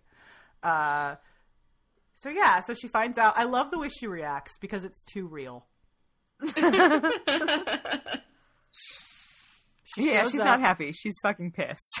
Yeah, she shows up. She throws shit. She just throws the weeds at him. Like they're, I imagine them like covered in like dirt and mud, and she just chucks the weeds at him. And then she's like, "Here, drink this. Okay, that's enough. Are you better now?" and like, and like, there's that there's that one scene where Maas writes like, right after she says, "Are you or are you not my mate?" and he's just like, "Oh, I need to buy time." So he like gets some of the root and like he's like just gonna chew on the root for a while. Like, mm, this is a good root. I don't know what I'm supposed to say right now.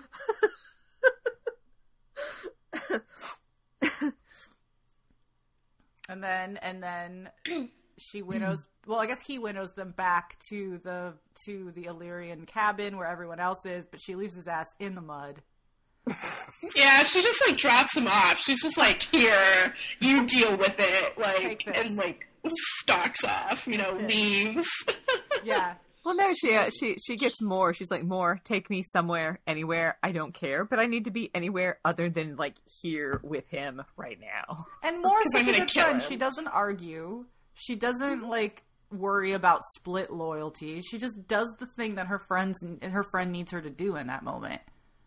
well, and there's that like boys are stupid uh, sort of understanding, which I really appreciated.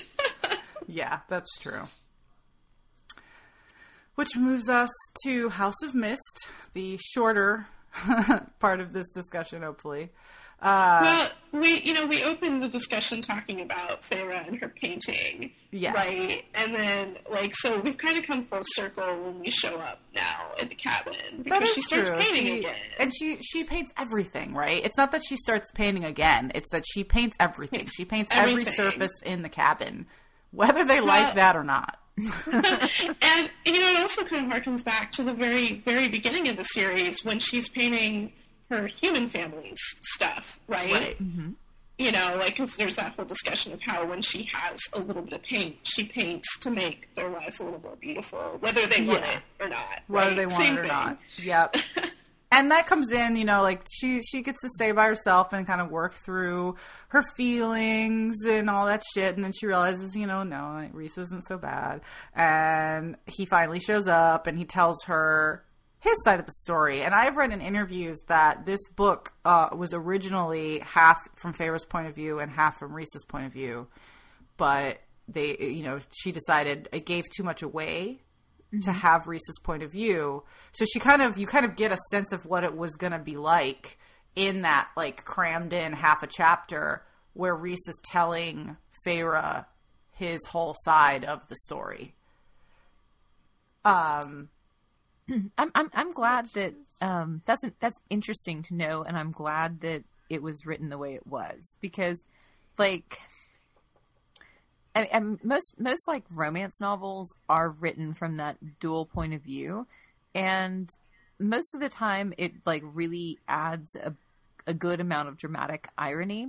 But I think in a story like this where you're not sure at the beginning who's the hero and you do have to like have that emotional experience of like having the Tamlin rug yanked out, out from under you and then like having to learn how to like do you trust Rhys and decide that for yourself like the impact of her learning that and you learning it with her is like it's so hard like you you like Yeah, I mean, Yeah. It, it. I even in my reread, and I've this is probably like the fifth time I've read the book. It's still just like this whole like rush when you read it because it's like, oh, it's all happening, it's all happening. Everyone's having so many emotions, and they're all aligning. And I didn't know this before because he didn't tell the truth, and because he was afraid, and you know, it's like it it really does like, have this immediately- amazing payoff. Yeah, like you immediately like want to go back and reread the first book and like, okay, where every scene with Rhys, like, thank God for Kindle Yes. and like word search, I can find every literally every thought she had about him Yes. and every there you are. I've been looking for you. Yeah, exactly. Yeah, exactly. yeah, yeah. Um, Um, I I do enjoy that. The thing I don't like is the stupid soup heating. I think that's dumb. You know, I think we needed a little bit of a normal break, though, and that's kind of what I felt like this whole like interlude is. I mean, yes, it, it's the uh, emotional culmination of lot, a lot of what's happening, but it's also like a break for both of them, where they've you know like they have this moment to really heal together. And you get to do some of the mundane, like we're not in the Court of Nightmares, we're not running through the forests of Illyria, like we're not dealing with monsters. I mean, we may be dealing with the monsters of our own emotions, but we're not dealing with actual monsters. Um, we get to paint again. We get to have some soup. Like we get to like get warm. We get to warm up. We get to have a bath. I mean, like Multiple baths. Multiple baths, lots Rug of burns, all those rug things. burns. She paints everything. She literally paints everything, guys. There's a lot of painting happening. Yep, everything. Uh, so yeah, so this whole like moment is sort of like a recuperating moment, I think, I- for like I, every. Yeah, and it's funny because it's like they have like all this emotional growth where they like pledge themselves to each other and like they're even talking about like whether or not like they're gonna get traditionally married or if they're gonna do a mating ceremony or like all this stuff, which is like a lot. It's a lot. Uh, but you're like, okay, the book's over. No, the book's not over. What? No, the book's not over. The- Of course And not. it's one of the it's one of the things I like about these books though, because you're like, oh, it's gonna end here, and then it keeps going. No, because it's like, oh, are you happy? Let's. Are you really happy? let's make sure that that doesn't. After we have the soup heating and all of that stuff, they return to fully confront the queens who suck, and basically they give up everything. Tell them all about Velaris, which I think was a mistake, but they do it anyway, and the queens are like, cool, thanks for telling us, bye. And I I mean, I I know I agreed with them and like why they shouldn't do it, but it's like, okay, fine, but you said that you would help him if he could convince you, and he convinced you, and you still just decided to fuck off and do the hybrid thing. Well, and it's I just again hate that. Everyone sucks. I mean except that the one, except the golden-haired queen, the lion, the lioness queen. Right, yeah, the Lion Queen, who comes back later. That's the queen, um, who is the queen.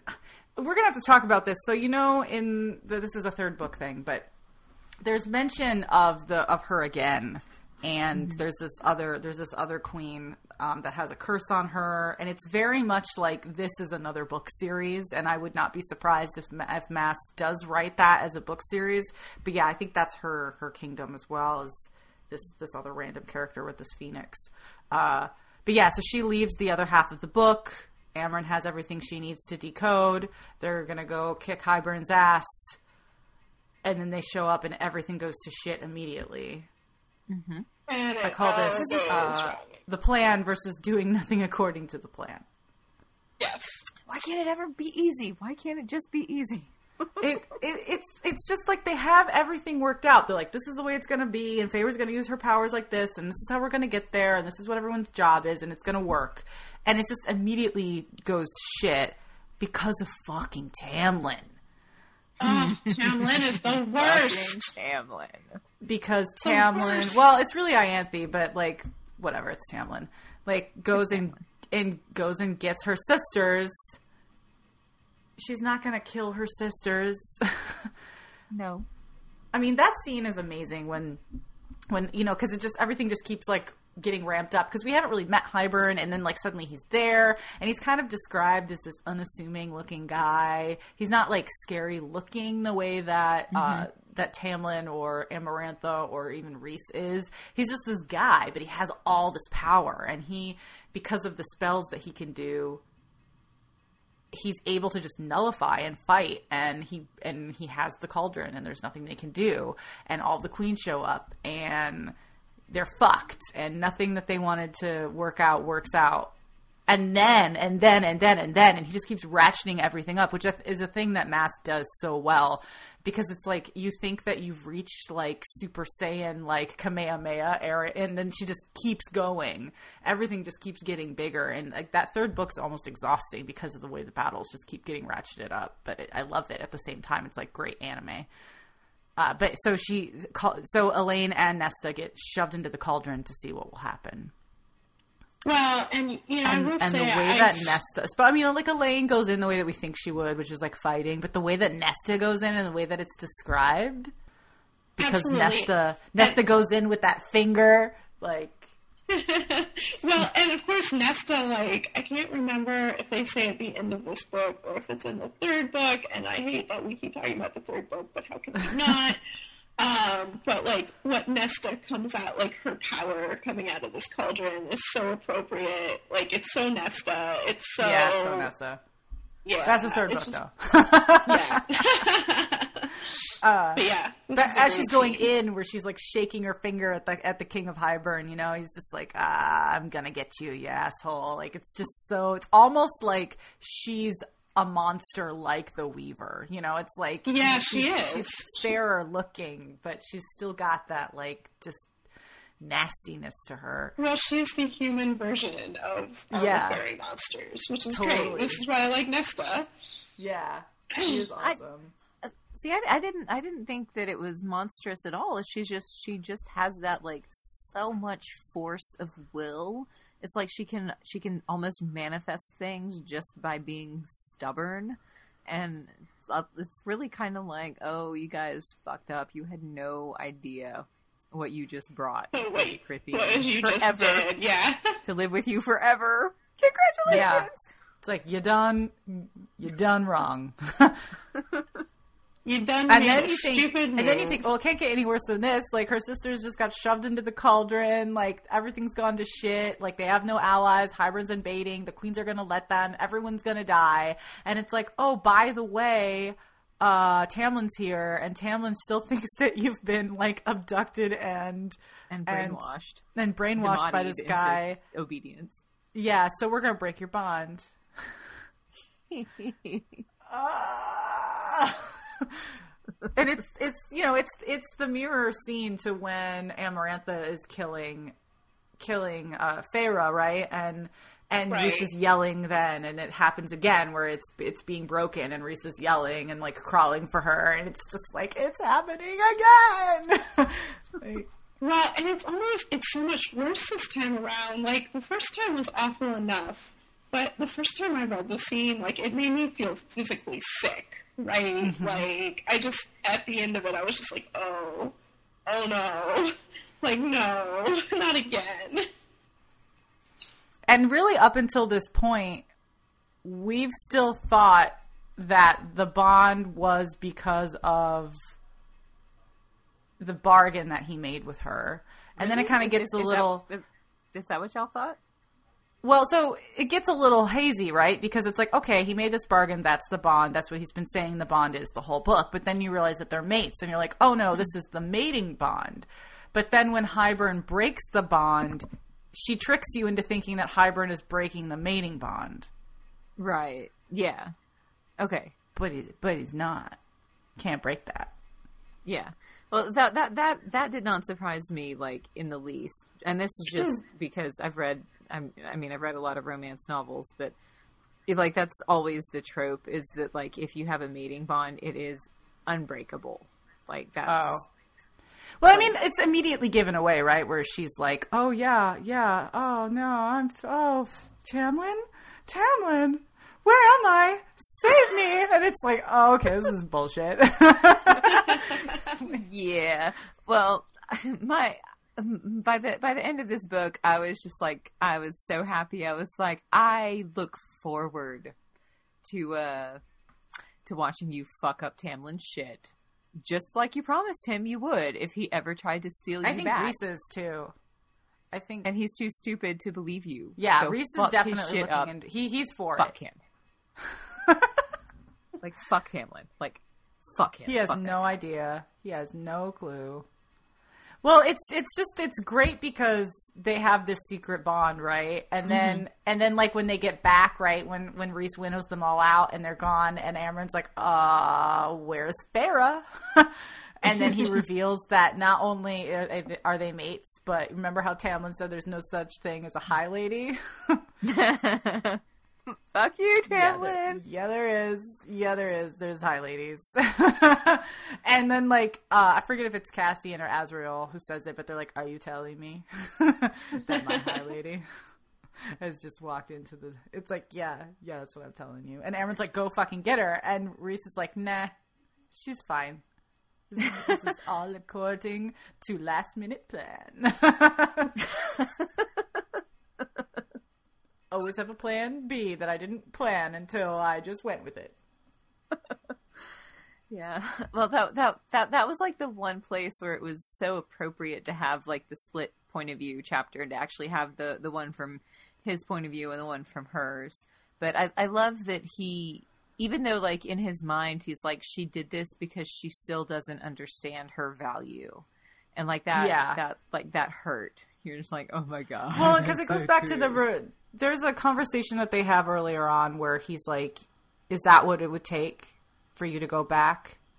Is like he would, he would go to war for you, and that would that would make you that would make you love him again. And she's like, "Well, no, I wouldn't go back because that would mean he loves me." She's like, "I would go back because I don't want people to die." Mm-hmm. She's like, "I'm not worth people dying." She's like, "I Well, wouldn't want to go back, but I would." And I think that's also the moment where she, I mean, not that she needed to prove this, she's already proven it, but it, it really, again, shows that she and Rhys are on the same level in terms Yeah. of leadership, you know, in a way that Tamlin is not. And so what he says to I, th- I think it might it might have actually been Mor who said that, but what he says is no, your high lady made a sacrifice for her court and you will honor it and respect it. And you know, it was basically like the same way they had to do when he did that for all of them. And and yeah, I mean it's it's, it's exactly like what you know what, what you said, Lauren. Like saying like they're they're on the same page. They they're on they resonate with each other. They understand each other. They have and they're confident ethos, and they're confident enough in each other where they don't have to lock each other up to keep each other safe like Mm-hmm. if they need to go out and do something crazy risky to help the other then they can do that Mm-hmm. like Rhys is not going to lock her up in the manner, you know, he's never going to do that.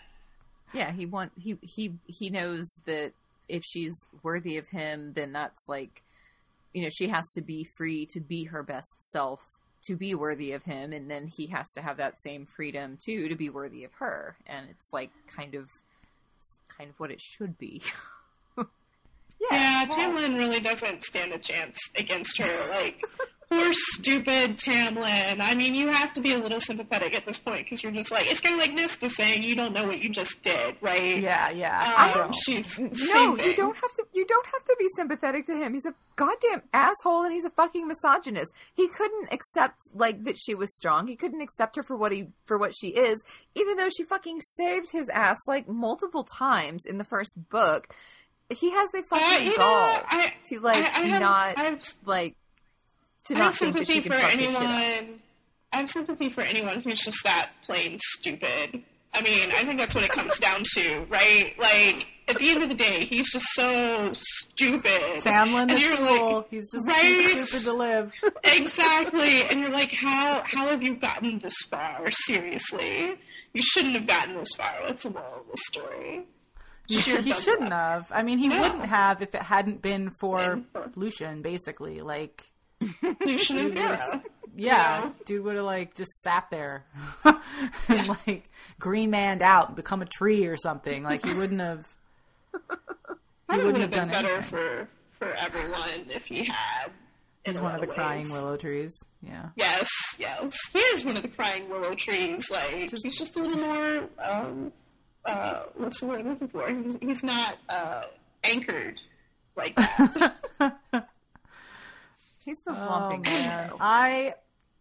It's it's so much happens after the cabin that it's almost like that could have been its own book almost because it's like they have to plan it and execute it and then fuck it up and then like all the shit that's going down with Nesta. And I think it's also masterful too because we hate Nesta and Elain.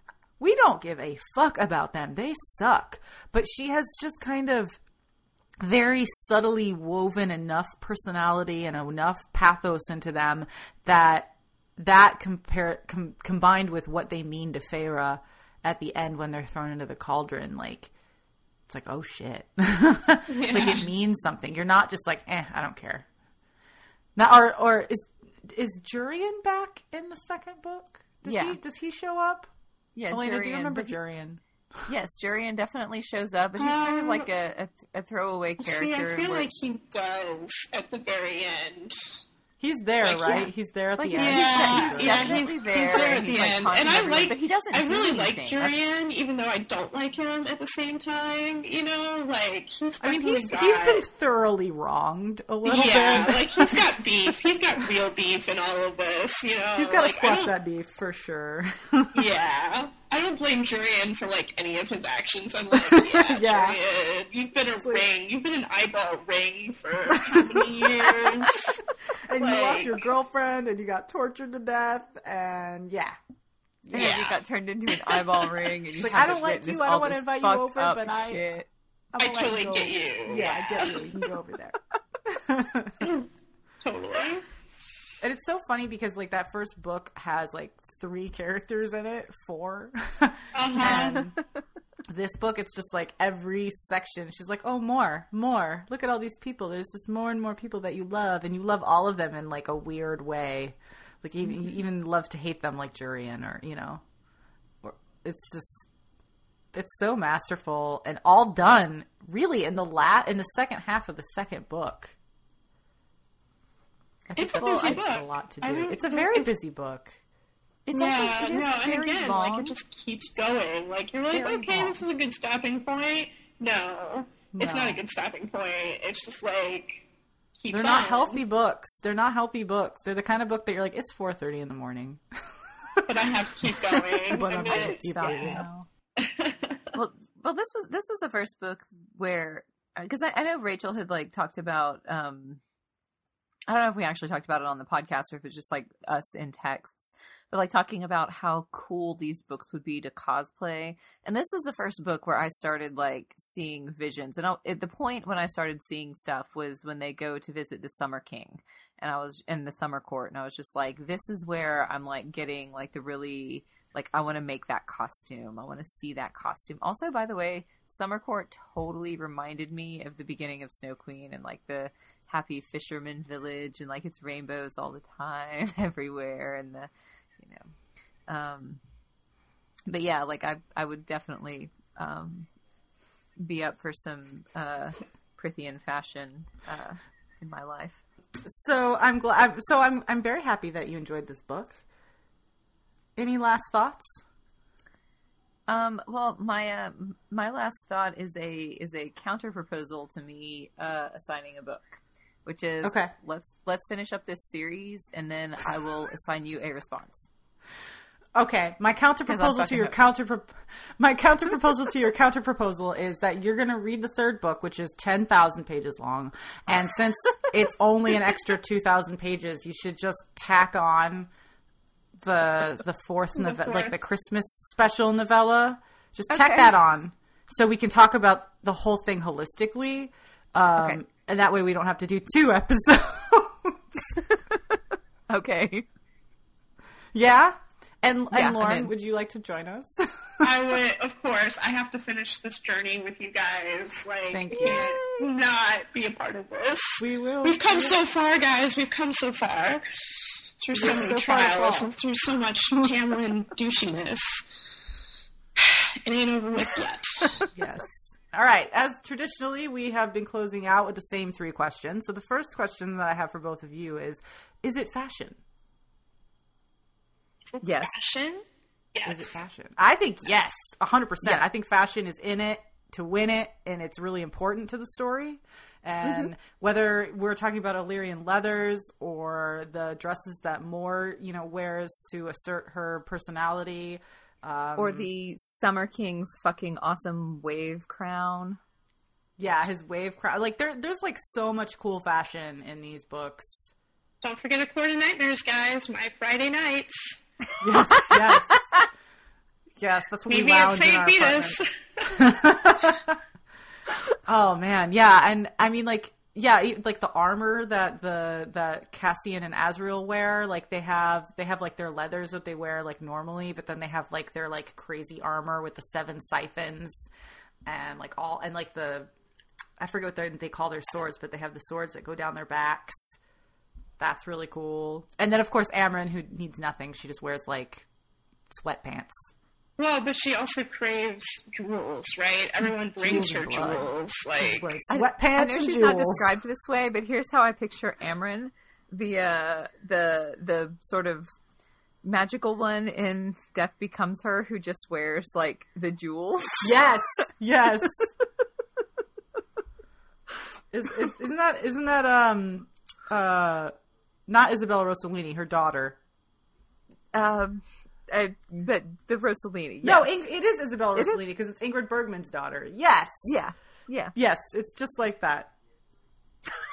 Only shorter. She's very short. It's very important that you realize that she's very short. um. All right. What's the second question? Murder, marry, fuck. Who would you marry? Who would, who would you murder? Who would you marry? Who would you fuck? well, This that's was- an easy one, I think. Well, Elena, what would you say? Oh, I was gonna say, yeah, that's an easy one. I'm gonna murder Tamlin. I'm gonna fuck Mor. gonna marry Rhys. At the end. Ah, that's a good. That that, that that'll be a good night. Yeah, yeah. Although, I don't know. I might fuck Azriel or Cassian. They could, or both. It could just be both. It could be a sandwich. You could get. You could. They would be. I think they'd. They would. it. They would They totally would. do it. For one They night, totally. they would be down. Double Literally. Literally, they would be down. They would be so down. Oh, I don't like. Mine is more. I think. I think I would murder. You know what? I would marry the Suriel. yes, Suriel makes such a good like life partner. I might fuck the weaver. Oh And no! Don't do no, that. no, the bone carver. We could go the bone carver route on this one. Well, what does the And bone then I- carver look like to you? It looks different to everyone. I know exactly, exactly. So, marry the Suriel, fuck the bone carver, kill the weaver. There we go. All right. You weren't kidding about that Court of Nightmares being your Friday night. That was totally my Friday night. Old school goth man. What can we say? I just I want to murder Elain. I know that's wrong, but I hate her. She's so stupid. She's so so. pathetic. I'm Yeah. gonna murder Elain. I'm gonna be that person. Um, I can't decide if I want to marry or fuck Cassian. I think I'm gonna marry Cassian.